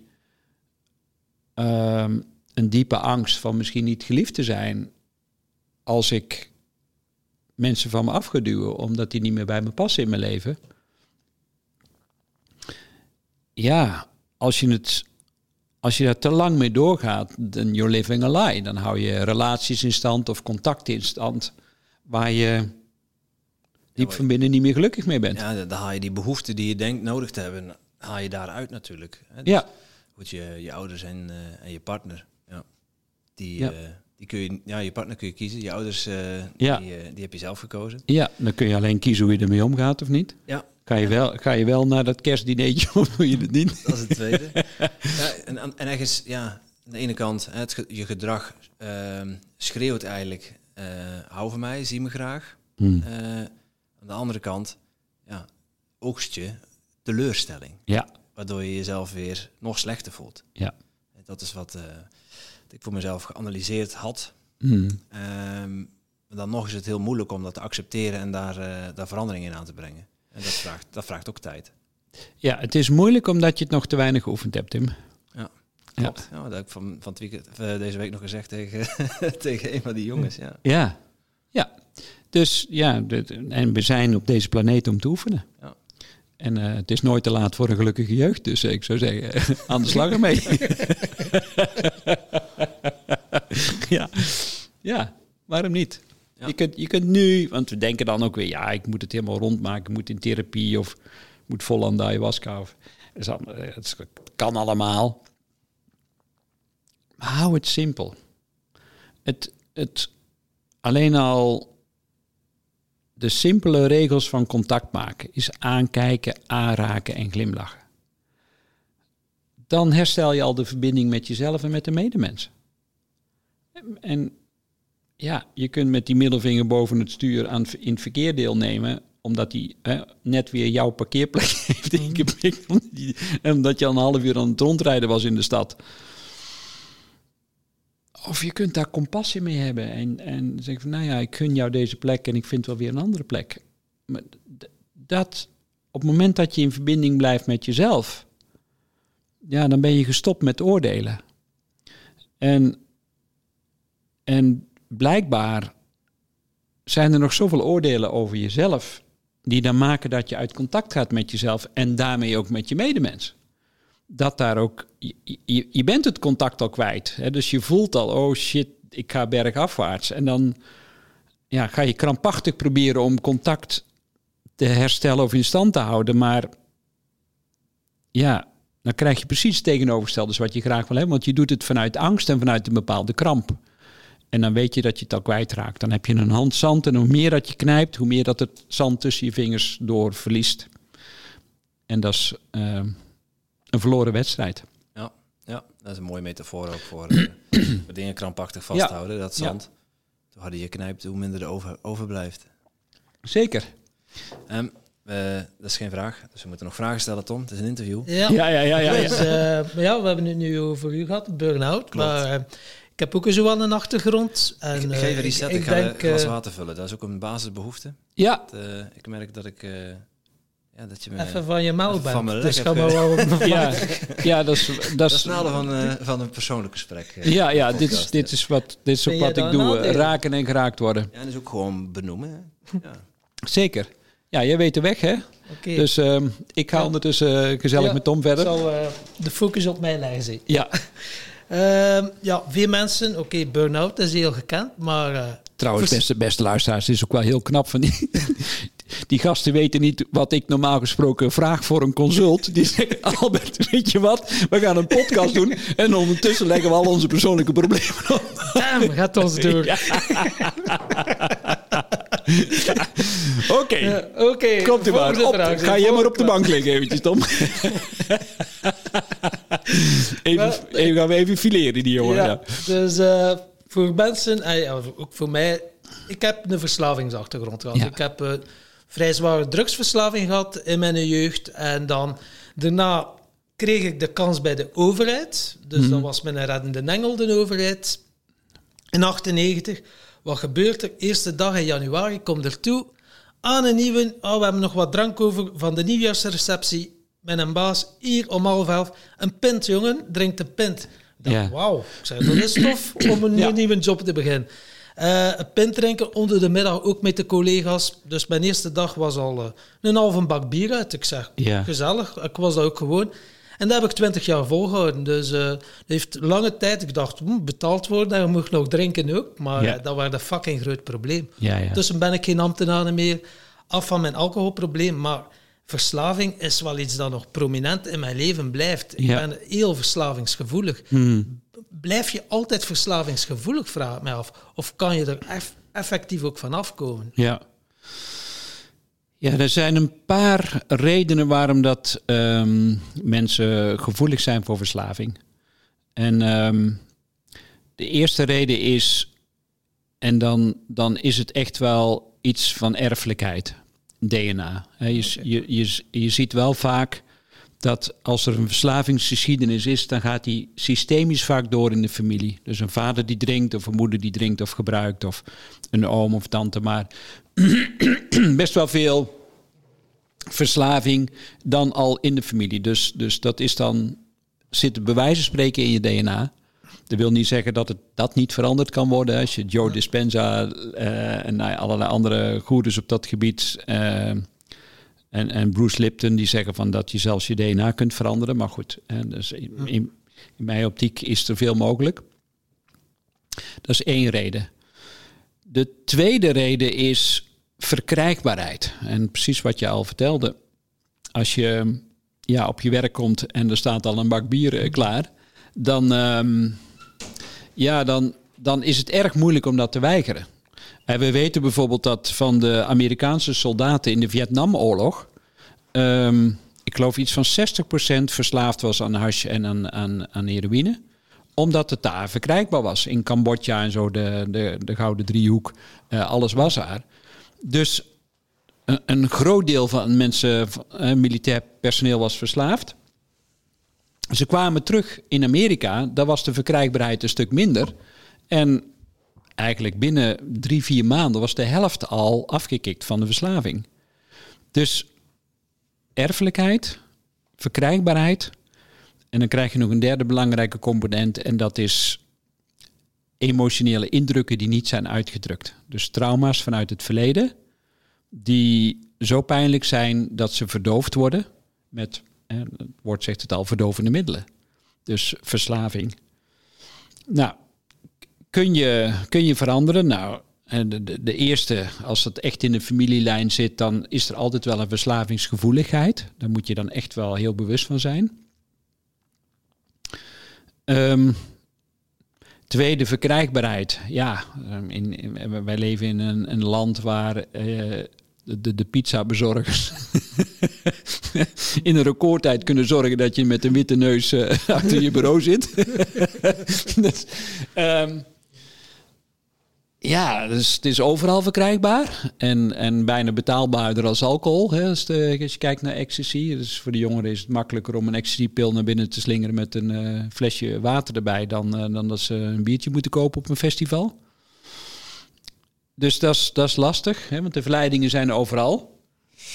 Ja, en, en de emotionele trauma's, de indrukken die je niet hebt uitgedrukt, um, ja, daar is, daar is therapie voor. En, en, en, tegenwoordig steeds beter ook, die steeds dieper gaat. Um, en gelukkig ook steeds meer met microdoseringen. En er zijn allerlei manieren om, om die vorm van verslaving aan te pakken. En dat zijn inderdaad wel de middelen, alcohol, drugs, dat doet iets met je gedrag. Je gedrag verandert. Dus daar ben ik wel succesvol mee gestopt. Maar gemerkt, nu, ah ja, en vele jongeren en andere mensen, social media bijvoorbeeld, dat is nu ook wel een hele grote verslaving in onze maatschappij. Ja, absoluut. Dus uh, het heeft dan niet zoveel invloed op je gedrag, alhoewel, ja, het geeft absoluut. ook wel stress, maar ja, uh, de tips voor, voor jongeren die zeggen van ja, ik zit te veel op mijn telefoon, ik wil hier minder op mijn telefoon zitten of ik wil er echt wel mee kappen.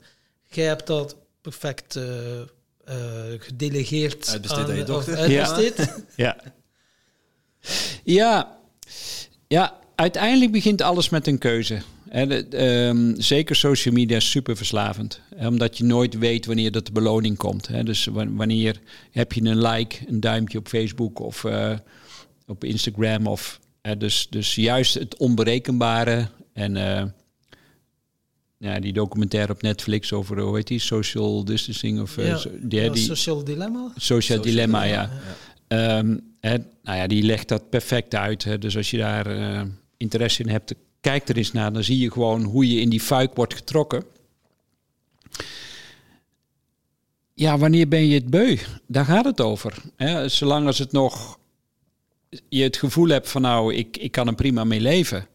Het wordt heel lastig op het moment dat je met een verslaving leeft en jouw omgeving gaat er steeds meer last van hebben. Dus, dus je gaat steeds meer het contact kwijtraken met je omgeving. Um, je staat niet meer open voor verbinding, letterlijk en figuurlijk. Je gaat je isoleren als gevolg van je, van je verslaving. Dan weet je gewoon, nu is er maar één manier en dat is cold turkey. En cold turkey betekent niet meer je telefoon op je slaapkamer. Leg die op het aanrecht neer in de keuken voordat je gaat slapen. Uh, nou, zo zijn er allerlei manieren. Maar er is, net als met alcohol, er is niet ja maar één glaasje. Of ja maar heel even checken. Want je bent hooked up. Ja, apps van je telefoon af. Ja. Als je, als je ze nodig hebt voor je werk, stel schermtijd in. Met ja. iPhone kun je kiezen voor iedere app. Kun je kiezen hoeveel schermtijd je zelf toestaat. Ja. En uh, en vooral de apps te afgooien gewoon. Ja, maar dat, hè, maar dat zijn de, de praktische zaken. Maar de, weer, hè, de apps zijn niet het probleem. Als het er niet is. Hè? Ja, ja. ja, je, moet, je moet echt... Het, het gaat over het, het innemen van een standpunt. Ik ben de regisseur van mijn eigen leven. En op social media leef je andermans leven. De e-mails die je binnenkrijgt zijn e-mails van andermans leven, niet jouw leven. Wil je daarin meegaan? Men zegt ja, ik krijg zoveel e-mails. Ja, in hoeverre laat je andermans leven jouw leven bepalen? Of zeg je, oké, dit is mijn leven. Ik wil zoveel mogelijk trouw blijven aan mijn dieperliggende waarden. En daar begint het mee. Daar begint de begrenzing, daar beginnen de prioriteiten. Iedere dag opnieuw wil je eindigen met de Five Regrets of the Dying? Of wil je terugkijken op een leven waarin je intens dankbaar bent voor de mogelijkheden die je hebt gehad in je leven. En je hebt ze vol omarmd, inclusief de, de shit-ervaringen. Maar dat is wel leven met een hoofdletter L. En een gemiddelde Nederlander kijkt drie uur en tien minuten per dag tv. En, dus, en dan gooi daar de social media nog eens bovenop. Dan zitten ze vijf tot zes uur per dag naar het leven van een ander te kijken. Is dat jouw leven? En dan is natuurlijk lekker dat je naar een soap kunt gaan kijken en dat, dat ze elkaar de hersens inslaan in een familie, omdat je denkt, oh ja, dan hoef ik dat in mijn eigen familie niet te doen, dus lekker plaatsvervangend. Ik ben er behoorlijk oordelend over, merk ik. Maar ik merk ook, je, ik word er ook verdrietig van. Ik denk, Jezus, help. Je hebt maar zo kort op deze planeet. Waarom zou je in godsnaam je mee laten nemen in, in vijf tot zes uur bagger wat over je uitgestort wordt, waardoor je ondertussen geen contact hebt met je kinderen. De, de onverdeelde aandacht tussen ouders en kinderen is in Nederland 10 minuten per dag. Onverdeeld aandacht. 10 minuten. De, de aandacht tussen partners ook niet veel meer dan 10 minuten. Terwijl in de Five Regrets of the Dying staat dat dat nou precies hetgeen is wat mensen het meest gemist hebben. Nou, verrassing, dat kan je nu gaan doen. Maar dan moet je wel die. Ik, ik wou bijna, ik, ja, ik weet niet of dat kan, maar klote, ja, ja, klote telefoon weg, flikkeren gewoon en zet, en zet die tv uit. En, en ga wandelen samen, ja, hand in hand. Gesprek, zonder podcast. Ja. ja. Um, en, en, dat is, ik word een beetje fanatiek, merk ik, maar dat heeft... iets, dat is, goed. Ja, ja maar daar, daar heeft het wel mee te maken. Weet je, ik, ja, ik, ik ben misschien een beetje beroepsgedeformeerd dat ik zoveel mensen zie in een depressie en ongelukkig. En uh, in Nederland 1,2 miljoen mensen aan de antidepressiva. In België zal het niet veel anders zijn. Ja, ze zijn de verbinding kwijt uiteindelijk. Het, ja, het contact met zichzelf, het contact met de natuur. En het is zo simpel. Dankzij de coronatijd zijn mensen gelukkig weer een beetje buiten gaan wandelen weer. Omdat de sportscholen op slot zaten. En oh, mensen gaan weer fietsen, zijn weer, weer wat actief. En dan denk ik, ja... Verbinding, natuur, frisse lucht. En dan zonlicht. Ja, en zonlicht. En, en, en verbinding onderling met elkaar. Uh, ja, en dat is natuurlijk juist... ook al mocht het niet meer, en dan weet je pas echt wat je gemist hebt. Ja. Al die tijd. Ja. Op een gegeven moment wordt de pijn zo groot dat je elkaar echt wel opzoekt. Ik had huidhonger gewoon. Ik ben zo ook in therapie gewend om mensen aan te raken. toen ik dat op een gegeven moment merkte dat dat niet bij iedereen kon, ik vraag het altijd. ja, ik zat gewoon een beetje gedesillusioneerd. Ik denk, maar dit is gewoon, dit is de essentie van wie ik ben. Ik, ik ben van contact. Dus ja, ehm, als je van verslaving af wil komen, zorg alsjeblieft dat je de verbinding met jezelf herstelt, met je medemens, met de natuur en met het universum. Komt er mij eigenlijk op neer, gewoon drastisch, geen, niet geleidelijk aan. Nu ga ik, uh, want Nee, dat werkt voor geen meter. Dat heb ik inderdaad ook wel al ondervonden. En, maar ja, natuurlijk, mensen kunnen zo diep in dat patroon zitten. ja, dan denken ze, oeh, vijf, zes uur tv. Shit, zoveel vrije tijd dat ik in één keer heb. Mensen gaan in één keer in paniek slaan. Ja, ja, ja, dus... Dus, dat is te groot, dus maak het weer klein. Dat is altijd, hè, dat is een beetje de rode draad denk ik, van, mij, van deze podcast ook. Ja, je hoeft niet in één keer die tv het huis uit te schuiven, maar als je al de afspraak met jezelf kunt maken, één avond niet. We gaan dat vervangen door een spelletjesavond of door een sociale avond. Of ik ga mijn medeburgers helpen in een tuin. Of uh, het maakt niet uit. En als dat bevalt, pak dan nog een avond en nog een avond. Totdat je denkt, ik heb al drie jaar geen tv meer in mijn huis. Ik vind het fantastisch. En ik wil het ook niet meer, want ik ben gepassioneerd nieuwsgierig. Dus als ik een tv zou hebben, dan zou ik een talkshow, zou ik dezelfde talkshow zou ik in de derde herhaling nog kijken. Want ik ben zo geïnteresseerd in mensen en in, in de dynamiek tussen mensen. Dus ik moet mezelf in bescherming nemen. Dus voor mij werkt alleen cold turkey, geen tv in huis. Gewoon all in, 100%. 100%, ja. ja. Um, we hebben heel veel over ons gepraat. Ja. Maar uh, ik ben eigenlijk wel benieuwd om uh, een beetje Albert. ja, dus we hebben een hele mooie vraag voor. Ja, uh, Tom, Tom die, jij, was, jij was net even weg, maar toen zei ik, die gasten zijn ook ontzettend slim. Dan, ze weten wat ik normaal gesproken vraag voor een consult. En nu leggen ze een persoonlijke probleem leggen ze hier neer. En in de podcast wordt het opgelost. Hij heeft het binnen 20 minuten door waar het om gaat. Hè, dus, maar vertel. oh nee, ik moet vertellen. Ja, nou, we hebben een hele mooie vraag voor om wat los te maken. Maar Albert, vertel ons alles over het grootste keerpunt in je leven? Jezus. Ja, ik heb natuurlijk, man, ik ben 61, ik heb niet één keerpunt. Um, ik heb, ik begin, heb... Bij, begin bij het eerste grote keerpunt dan. Ja, het eerste grote keerpunt denk ik wel was toen ik acht was. En uh, dus, dus toen ging mijn vader het huis uit en toen had ik, toen had ik geen houvast meer. Ik had, mijn held was weg. Mijn, de man waar ik tegen opkeek, de man die mij uh, soms Albert noemde of hè, een Benjamin, hè, de jongste in het gezin. Dus ja, als dat dan wegvalt, dat is wel, dat is wel een keerpunt. Dat, dat is onomkeerbaar. Dan, ja, ik zat het boek van Hector Malot te lezen op die leeftijd, uh, uh, alleen op de wereld. Van het, het jongetje Remy. Zo voelde ik me echt. En toen ben ik me extreem op mijn moeder gaan fixeren. Ik denk, ja, als die nou ook nog wegvalt, dan heb ik helemaal niks meer. Dus ja, dat is een belangrijk keerpunt. Wat, wat heeft dat met jou gedaan? Um, ja, ik weet, ik weet niet wat er zou zijn gebeurd als het niet was gebeurd. Snap je? Dus dat is altijd weer, dat is altijd weer het moeilijke. Maar het heeft er in ieder geval voor gezorgd dat ik nu hier zit en jullie ook. Want daarna ben ik, ja, ben ik wel in existentiële vragen terechtgekomen. Zo van, ja, maar... Oh, dus het leven is super vergankelijk. En mijn vader is overleden toen ik 17 was. En waar ik bij was, hij kreeg een hartinfarct voor mijn ogen. En toen, toen Stevie. En toen, toen, had ik, toen had ik in één keer het besef. één seconde. En het leven is voorbij. En iemand waar ik zielsveel van hou, is in één keer weg uit mijn leven. En die, ik ben me zo, vergang, zo bewust geworden van die vergankelijkheid dat ik aan de ene kant ja, het leven zo vol ben aangegaan in alles. Ik heb het zo extreem opgezocht. Ik heb in alle hoeken van de wereld gezeten.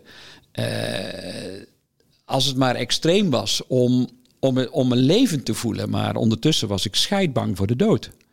En was dat om het leven te voelen of was dat een vlucht? Het, ja, allebei denk ik. Dus, dus uh, ik denk zeker dat het een vlucht is geweest ook. Um, en tegelijkertijd is het ook zo'n verrijking in mijn leven, waardoor dat ik ook mezelf en andere mensen weer heb kunnen helpen. Dus het is altijd dubbel. Hè? Wat ik altijd zie is je grootste zwakte is tegelijkertijd je grootste kracht. En um, dus het is voor mij een enorme drijfveer geworden in mijn leven. Dus ja, heel extreem. Daardoor heb ik boeken geschreven, opleidingsinstituut, naar media-aandacht. Nou, ga ze maar door. Ik heb een aantal relatiecrisissen achter de rug. Omdat er iets fundamenteels ontbrak. Het, het vertrouwen hè, van een veilige plek een, een warm nest, een, een plek waar ik altijd weer op terug kan vallen. Een plek vooral hebben in het leven. Dat was er vanaf dat moment niet meer. Tenminste niet in de manier zoals ik dat voor ogen had. En ja, dan, dan, dan gaat het hele circus beginnen. Dan, dan wordt dat nagejaagd of dan wordt dat, nou ja. Iemand had een keer een horoscoop voor mij gemaakt, een goede astrologe, die zei: Albert, op het moment dat jij besloot om terug te gaan naar de aarde, zei ons lieve Heer tegen jou: Je gaat drie levens in één leven leiden. en ik moet je zeggen. Aardig gelijk dat, is aardig gelukt, ja. Ja. Ja, ja, ja 17 en dan, zonder vader vallen. Het, uh, het heeft ook wel wat betekend voor, voor de rest van je, van je jeugd, denk ik. Ja. ja. Hoe, hoe, ben je, hoe, heb je dat verwerkt? Uh, Drank en drugs? Of, uh... ja, ja, toen, nee. Uh, nou ja, ik ben wel, ik ben wel in depressie terechtgekomen. En ik heb, ik heb veel, uh, veel angsten gehad ook. En paniekaanvallen en hyperventilatie. En dus, dus dat lijf, dat, dat wilde wel rente aflossen, maar ja, ik ja, wist ik veel. Ik ging naar de huisarts en ik kreeg uh, oxazepam, weet je, dus gewoon kalmeringsmiddel. En ja, in die zin is dat ook een druk. Maar dan, ja, ik wist al heel snel van ja, nu ben ik het aan het onderdrukken en het moet er toch uit. En wel een ander belangrijk keerpunt was dat ik bij, via een vriend bij een magnetiseur terecht kwam. Die had me op een krukje gezet. die hield zijn handen boven mijn hoofd. En mijn haar ging recht overeind staan. Ik was denk ik 21 of zo. En ik begon onbedaarlijk te huilen. Te wenen. En dat stopte niet meer. Ik heb denk drie dagen een stuk gehaald. En toen voelde ik wel, oké, hier is iets bijzonders aan de hand. Toen was eigenlijk voor het eerst denk ik iets van een spirituele ontwaking dat er, er is iets groters dan ik. ik. Ik moest van mijn ouders altijd mee naar de kerk, maar ik voelde een enorme weerstand. Dus dat had niks voor mij met spiritualiteit te maken. Ik denk, oké, maar dit is wel bijzonder. En toen, toen, ja, toen is er iets aangeraakt. Toen ben ik, toen was ik onstuitbaar, net als jullie. Gewoon eindeloos boeken lezen, opleidingen volgen, cursussen gedaan, psychologie gaan studeren. Ja, toen, en toen had ik ook, toen had ik mijn doel ook gevonden in mijn leven. Ik, uh, ik wilde mezelf helen en andere mensen. Oké. En daar ben ik tot op de dag van vandaag mee bezig. Maar die weg vanaf je 21ste tot je 61ste, uh, daar zit heel veel tussen. Uh, welke, welke valkuilen hebben jou het meeste geleerd in het leven? Nou ja, zakelijk gezien ben ik pas na 15 jaar of zo, en heel veel struggle en heel veel zelf doen, ben ik erachter gekomen. Ja, ik, ik moet aan mijn bedrijf werken en niet in mijn bedrijf. ik was altijd een soort meewerkend voorman en ik was dag en nacht aan het werk. En hè, dat levert uiteindelijk ook een burn-out op. Dat, dat horen we vaker. Hè? Je moet aan je bedrijf werken, niet uh, in je bedrijf. In je bedrijf. Kun, je, kun je dat toelichten? Ja, ik, ik, ik, zei, ja, ik was een soort meewerkend voorman. Dus ik, ik, ik was altijd ja, ik was er altijd op kantoor en ik sjouwde mee. En we hadden ook een massageopleiding, dus ik liep altijd met massagestaf te sjouwen. En uh, ik gaf lezingen en nou ja, de marketing en ik deed, ik deed alles. En pas toen ik mensen ben gaan inhuren, meer en meer, um, die, die op bepaalde vakgebieden veel slimmer zijn dan ik. Ja, toen kreeg ik eindelijk weer de ruimte om te doen wie ik werkelijk ben. En ik, je weet, ik ben, ik ben van het inspireren en niet van honderd kopietjes draaien als lesmateriaal. En ja, dus pas toen ik secretaresses ging krijgen en, en een accountant en, en um, nou ja, en alle en de marketingafdeling, ja, toen, toen denk ik van, oh ja, maar het is, het is veel leuker om een goed geoliede machine te hebben die uiteindelijk zorgt voor een financiële basis en daardoor kan ik weer doen wat ik het liefste doe. Boeken schrijven, podcasten nou, enzovoort. Ja, dus dat is, wel, uh, dat is wel een belangrijk inzicht. Ja, en, en ja, uh, een, een, les die daar misschien ook in zit. Ja, in de beginfase uh, is het wellicht niet allemaal vanzelf gegaan. En, nee. en je hebt in het begin, als je start met een onderneming, ook geen middelen om secretaresses te betalen en ja, dat is een denkfout. Ja, oké. ja, vertel, ja. vertel. Ja, wij denken nog veel te veel als we het hebben over overvloed. Eh, denken we nog te veel in geld. maar dat is zo 2020. Nee, man. Nee, ja, ik had eigenlijk al vrij snel... Ik had de ruilhandel al heel snel in de gaten. En, ehm, en ik, ik merkte bijvoorbeeld dat mensen van mij wilden werken in ruil voor een dienst die ik dan weer aan hun gaf. Ik, ik, heb zelfs een van mijn beste mensen, Yvonne, die heeft eh, twaalf jaar voor mij gewerkt. Die kwam van een corporate bedrijf. Een, een, een bedrijf wat uh, Japans, wat, wat uh, medische spullen importeert, was daar directiesecretaresse. En zij wilde heel graag bij mij werken. Ik zeg, ja, maar ik kan je nooit betalen. Zeg, maar dat maakt niet uit. Ik wil voor 1000 euro in de maand minder bij jou komen werken als ik hier maar weg ben. Dus um, het, het, het, heeft ook heel sterk met je overtuiging te maken. En ik, ik heb altijd gezegd, ik creëer een omgeving waarin mensen maximaal hun talent kunnen leven. En hoe ze daarvoor vergoed worden, daar ben ik niet alleen voor. Dat, hè, uiteindelijk, ik heb mensen betaald met cursussen uh, en opleidingen. Of, nou ja, het, er was altijd wel iets, of met coaching. In ruil voor hun diensten. En zeker in deze tijd. Je hebt freelance.nl, je hebt odesk.com. Je kunt over de hele wereld mensen, Fiverr. Je kunt over de hele wereld mensen inhuren uit derde wereldlanden die ontzettend blij zijn met een aantal dollars die jij ze betaalt. En ze, ze leveren prima werk. Dus ja, je bedrijf is grenzeloos op dit moment. Ja, ja, wij kunnen het ook wel beamen, want wij passen dezelfde strategie toe. Ja. ja wij hebben geen, geen inkomsten, maar we hebben wel mensen die bereid zijn om uh, mee te bouwen aan onze droom. Ja. En dat ook doen. Ja. De, de blogs worden bijvoorbeeld uh, geschreven door, door vrijwilligers. Ja. Chinese vrijwilligers. Nee, maar nee. nee. maar ja, die mensen die gewoon heel graag naar podcast luisteren en ja, die onze podcast ook heel fijn vinden om naar te luisteren. En ja, die halen daar zoveel waarde uit en zoveel.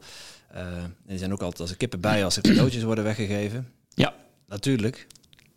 want ja, daar zit ook wel weer.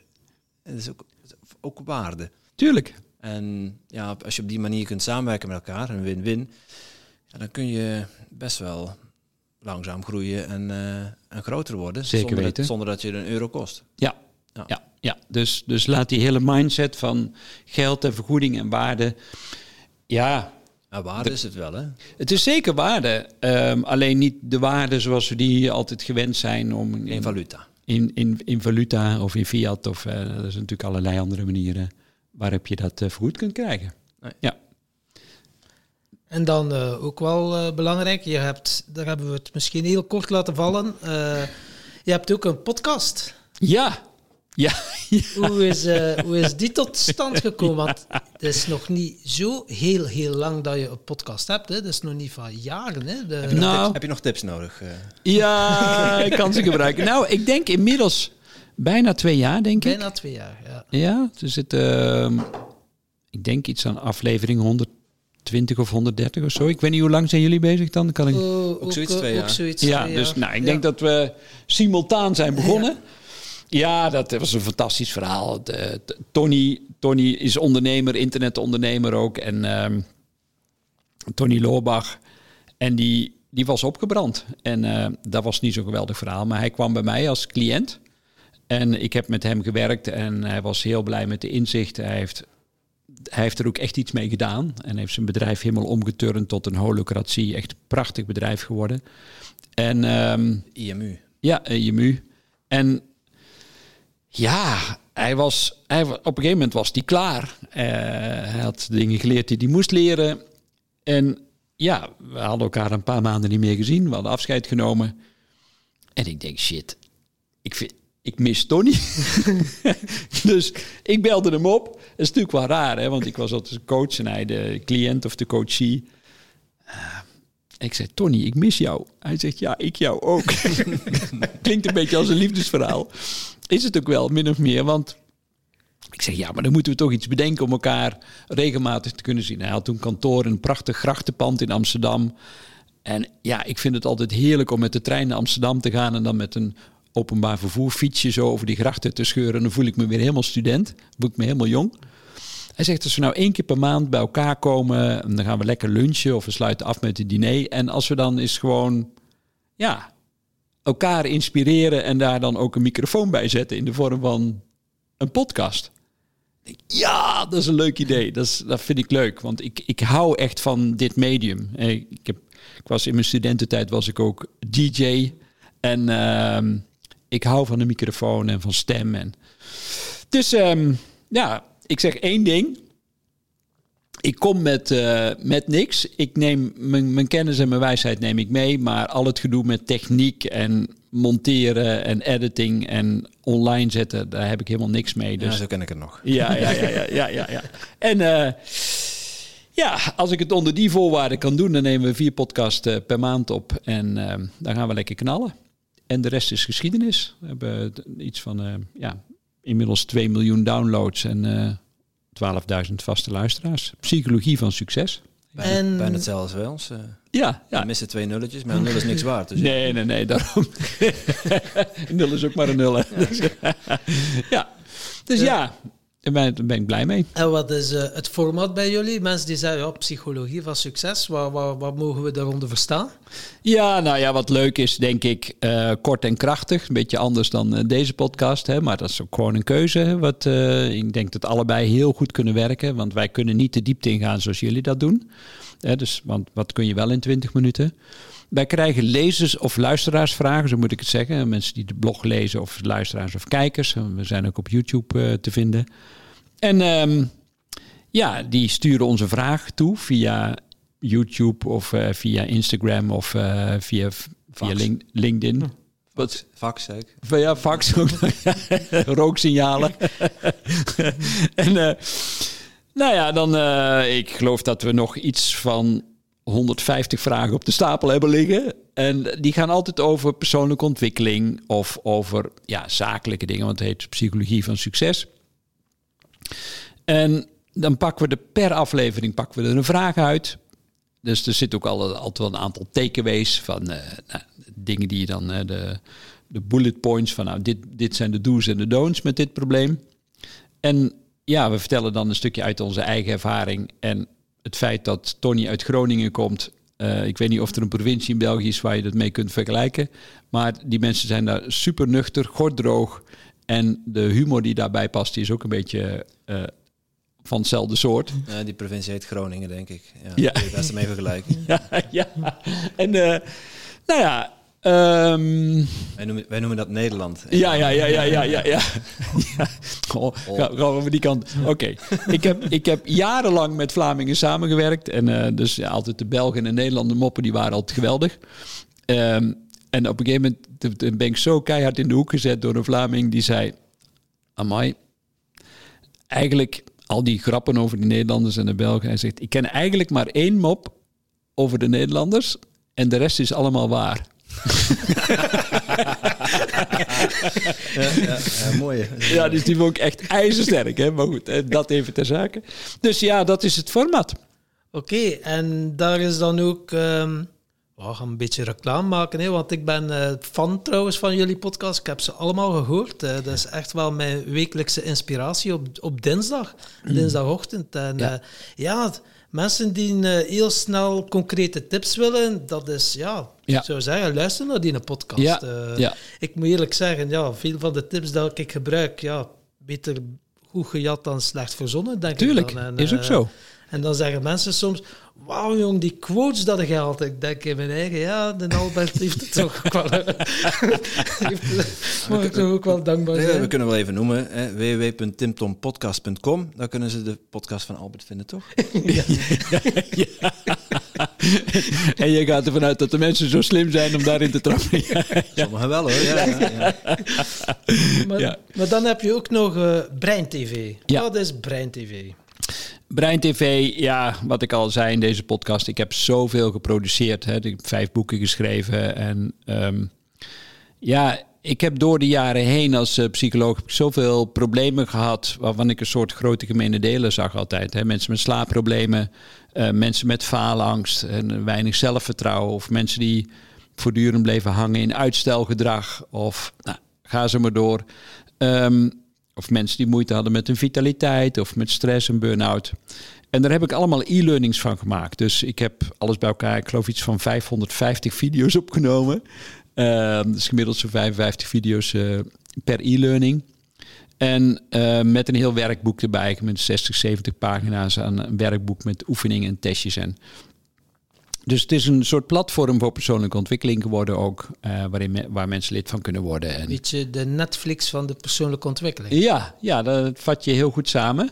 En dat staat nu nog uh, vooral vol nu met mijn eigen e-learnings en mijn masterclasses. En, uh, maar we zijn het steeds meer aan het vullen ook met andere experts die ook Ehm, hun expertise eraan toe gaan voegen. En we krijgen binnenkort krijgen we Jack Liddell. Nou, hij is een ex-commando, echt zo'n zware legerman. En die gaat heel veel uitleggen ook weer over slaap. Nou, al, dat, al die, ehm, die opnames die komen daar ook weer op. Dus langzaam maar zeker vult dat meer en meer. En ehm, ja, je, je, je kunt er wel een paar jaar mee vooruit om, uh, om in ieder geval een thema wat dan op dat moment in jouw leven speelt. Dus je zegt van ja, ik, heb, ik wil mijn passie ontdekken. Nou, we hebben daar hier kort aangestipt, maar daar kun je een hele e-learning vinden over hoe ontdek ik mijn passie, uh, welke stappen heb ik daarin te zetten. Uh, ja, is, het is ook samengevat met allerlei andere TED-talks die er dan ook weer bij zitten in de e-learning. Dus ja, dan of voor jezelf of als je coach bent, kan natuurlijk ook. Je zegt van, ik wil een handboek hebben hoe ik mijn, mijn coachie kan begeleiden op, op dit onderwerp. Allemaal bereikbaar. Ja, en uh, ja, je hebt echt wel in je leven tegen 200 per uur uh, geleefd, maar ik vind dat het nog redelijk deftig uitziet. Je ziet er nog redelijk goed uit. Hoe heb jij jezelf zo goed geconserveerd? Ja. Heb jij een geheim? Uh, misschien de ochtendroutine, avondroutine, of doe je daar niet aan mee? Ja, ja, ja, ja, ja. Dat, dat doe ik absoluut wel. Ik begin nu een beetje trek te krijgen, maar ik doe aan intermittent fasting. dus, hier. Ja, ja, ja, ja, ja, Dus tot, uh, tot uh, eh, 12 uur s middags eet ik niet. Ik heb een window van tussen 8, uh, 8 uur s avonds en 12 uur s morgens uh, eet ik niks. dus dat geeft me in ieder geval mijn systeem rust. Um, ik mediteer gemiddeld toch wel een half uur per dag. dus, dus dat doe ik ook meestal in de ochtend. Ehm, yoga doe ik ook iedere ochtend. Ik, ik beweeg gemiddeld een uur per dag buiten. Um, dus dat is of wandelen of fietsen of met een personal trainer. Um, ik doe uh, dus, dus ieder uur wel, uh, of iedere dag wel een uur. Dan, ik, ik doe nog een bootcamp. Ga ik nog met die jonge gasten mee. Uh, het enige wat ik, waar ik ze nog op kan inhalen is met de Wols, Wolscott. De rest leg ik het natuurlijk af. want er zit zo'n 30 jaar leeftijdsverschil tussen. Maar goed, ik doe nog mee. Uh, nou, ik heb dan een, een, andere personal trainer die me dan nog één keer in de week vooral een beetje blessurevrij houdt in mijn jeugdig enthousiasme. Ja, dus, dus uh, ja, en ik, ik ben al ongeveer mijn hele leven vegetariër. Ik rook niet en uh, ik natuurlijk pak wel eens een keer een wijntje en vind wel eens, maar ik nauwelijks suiker. Dus en ik probeer mijn slaap op orde te houden. Lukt ook niet altijd, maar ja. En uh, je probeert je slaap op orde te houden. Dus dan heb je misschien ook een avondritueel. Want ja, voor veel mensen hebben ze iets... Slaapvallen uh, is wel een dingetje. Ja, ja. Ja, ik, uh, nou, een van de avondrituelen heb ik al genoemd. Is in de omgekeerde volgorde de dag nog een keer doornemen. Dus waar ben ik dankbaar voor? dus ik, ik, nou ja, je weet, ik, heb, ik kijk geen tv. Dus meestal eh, is het of een boek of een gesprek of een wandeling. Of nog iets waarmee ik de avond afrond. Um, ja, en dan, dan kijk ik, en dat is natuurlijk ook een oefening die veel mensen gebruiken. Uh, ik, uh, kijk ik altijd waar ik dankbaar voor ben die dag. In de omgekeerde volgorde. Dus dan begin ik bij de avond en zo ga ik langzaam maar zeker terug in de tijd. Meestal mediteer ik ook nog wel even op een bepaald thema wat er dan in mijn leven speelt. Um, dus ja, zo rond ik de dag dan af. En wat ik ook altijd wel even doe is, oké, wat heb ik morgen op mijn agenda staan waar ik me nu al in de slaap op voor kan bereiden. Ja. Oké. En wat ik, wat ik ook al een hele tijd doe is um, dromen vragen. Dus ik ga ervan uit dat ik s'nachts geïnspireerd kan raken als een bepaald thema is um, in mijn leven. Dan stel ik vaak de vraag van, goh, kan ik daar een droom over krijgen, zodat ik meer helderheid heb hoe ik daarmee om kan gaan. Oh, dat is een mooie tip, die heb ik nog niet eerder gehoord. Ja, ja nu, het, nu Albert het zegt, heb ik dat inderdaad ook een tijdje gedaan. En uh, dat is bizar. Ja. Want dat, dat werkt. Ja, dat werkt. Ja, Tenminste, als het voor jou werkt, dan werkt het natuurlijk. Hè? Ja. Maar uh, ja, doe ik niet meer. Van die dingen die, die goed werken waar je mee stopt. Hè? Ja. ja. ja. Dus. Dank voor de tip. Ja. Dus zo probeer ik een beetje bright en shiny te blijven. Oké, ja. En dat geeft jou gevoel van geluk. En onze podcast gaat over geluk. Toevallig. En succes. Ja. Uh, we vragen aan iedere gast, uh, hebben we twee standaardvragen. En uh, ja, een van die vragen is, wat is jouw definitie van geluk? Um, ja, voor mij zit geluk als ik met al mijn zintuigen open volledig in het hier en nu kan zijn. Met dankbaarheid, uh, vertrouwen en acceptatie. Wauw. Dat is een uh, ja. begrip. en, en, succes, uh, Albert, hoe zou je dat omschrijven? Succes is als je met al je zit. Alles is licht en liefde. nee, um, ja, succes. Voor mij, als ik alle dingen die ik in mijn leven kan doen, die nodig zijn om mijn diepste verlangens te vervullen. En dan voel ik mezelf succesvol. Als mensen de psychologie erachter willen weten, dan kunnen ze naar jouw podcast Ja, ja, ja, ja, zeker. Ja. Dan haakt heel mooi, uh, ja, valt mooi samen met wat jullie doen daar ook. Ja. Um, wij beginnen ons interview altijd met de vraag van de vorige gast. Dus we willen jou ook de eer gunnen om een vraag te stellen aan onze volgende gast. Jee, daar heb ik nog niet over nagedacht. Dat dacht ik al. Ja. Um, ja, wat als je de kans krijgt om iets uit je verleden nog recht te zetten, wat zou je dan doen om um, eerst in jezelf te veranderen? Die moet even landen. Tom is hem aan het noteren. Ja, dus als je de kans krijgt om iets te veranderen uh, of recht te zetten in je leven, uit het verleden, wat zou je dan nu in jezelf veranderen om dat ook te kunnen? De vraag stellen is een vraag beantwoorden. wat zeg je? De vraag stellen is de vraag beantwoorden. Dus wat zou jij willen rechtzetten? Nou, wat ik, um, wat ik me gerealiseerd heb, is, is vanuit mijn verleden, hè, waarin, ik, waarin ik zo voor, voor andere mensen ben gaan zorgen, uh, heb ik vaak te veel gezorgd en onvoldoende gezorgd voor mezelf. Dus nu dat ik meer aan zelfzorg doe, hè, dus dat ik meer compassie heb met mezelf en veel meer um, ja, voel wat ik nodig heb en, en dat ook beantwoord, um, ja, daarmee ben ik eigenlijk veel meer in balans gekomen. Ja. Ja. Mooi.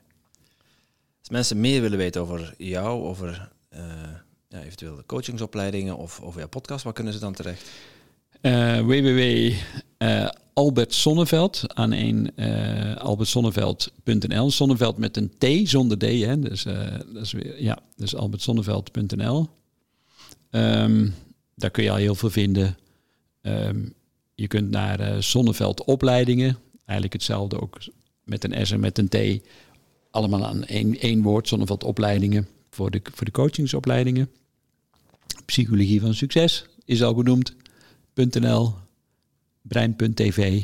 Ja, nou dan, uh, dan kun je voorlopig wel weer even vooruit. We zullen alle links ook onderin onze show notes zetten. Dan uh, ja. hoeven mensen niet in een auto nu tegen de vangrails te parkeren om uh, ja. dit snel op te schrijven. En dan kunnen Gelukkig. klikken. Ja, ja. Ik moet zeggen, ik weet niet hoe dat, dat bij jullie is, de luisteraars, maar onze luisteraars die houden enorm van cadeautjes. Ja, ja.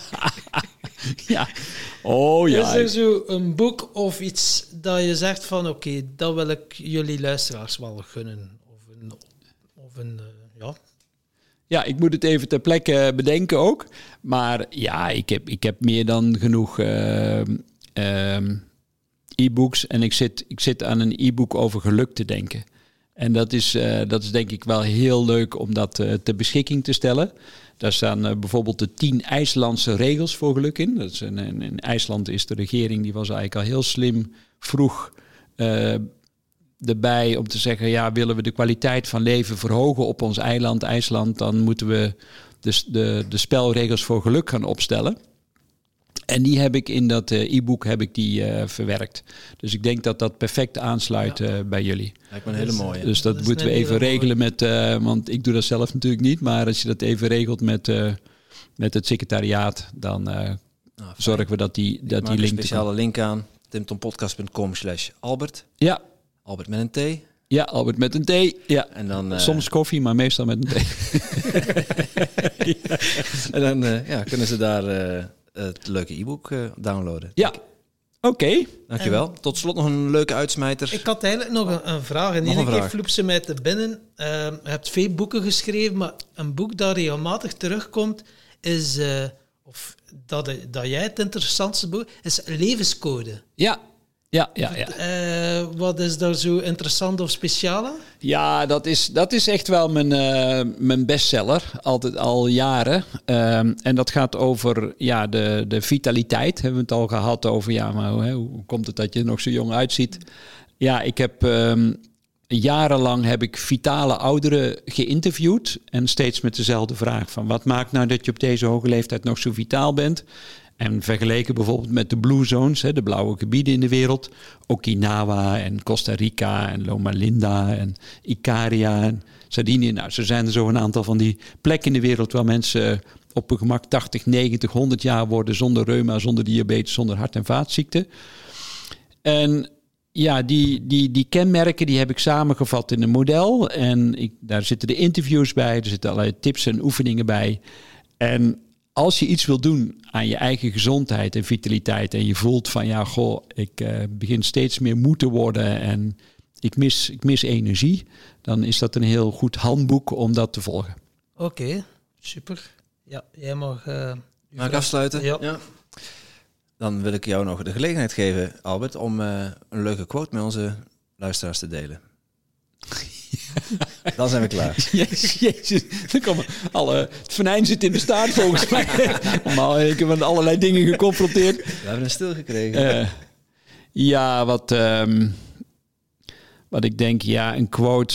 Weet je, ik heb zoveel quotes gebruikt in mijn leven. En ik, ik wil ook niet terugvallen op de standaard quotes. Hè, maar ik, wat ik wel, ik heb hem al genoemd, het is geen quote, maar het is wel de, de, de stelregel waarmee ik, waarmee ik zelf leef en waar voor mij echt alles in zit. Dan wordt het bij deze een quote. Ja, ja en dat, dat is uh, doe ieder moment van de dag datgene waar je het meest gepassioneerd over bent.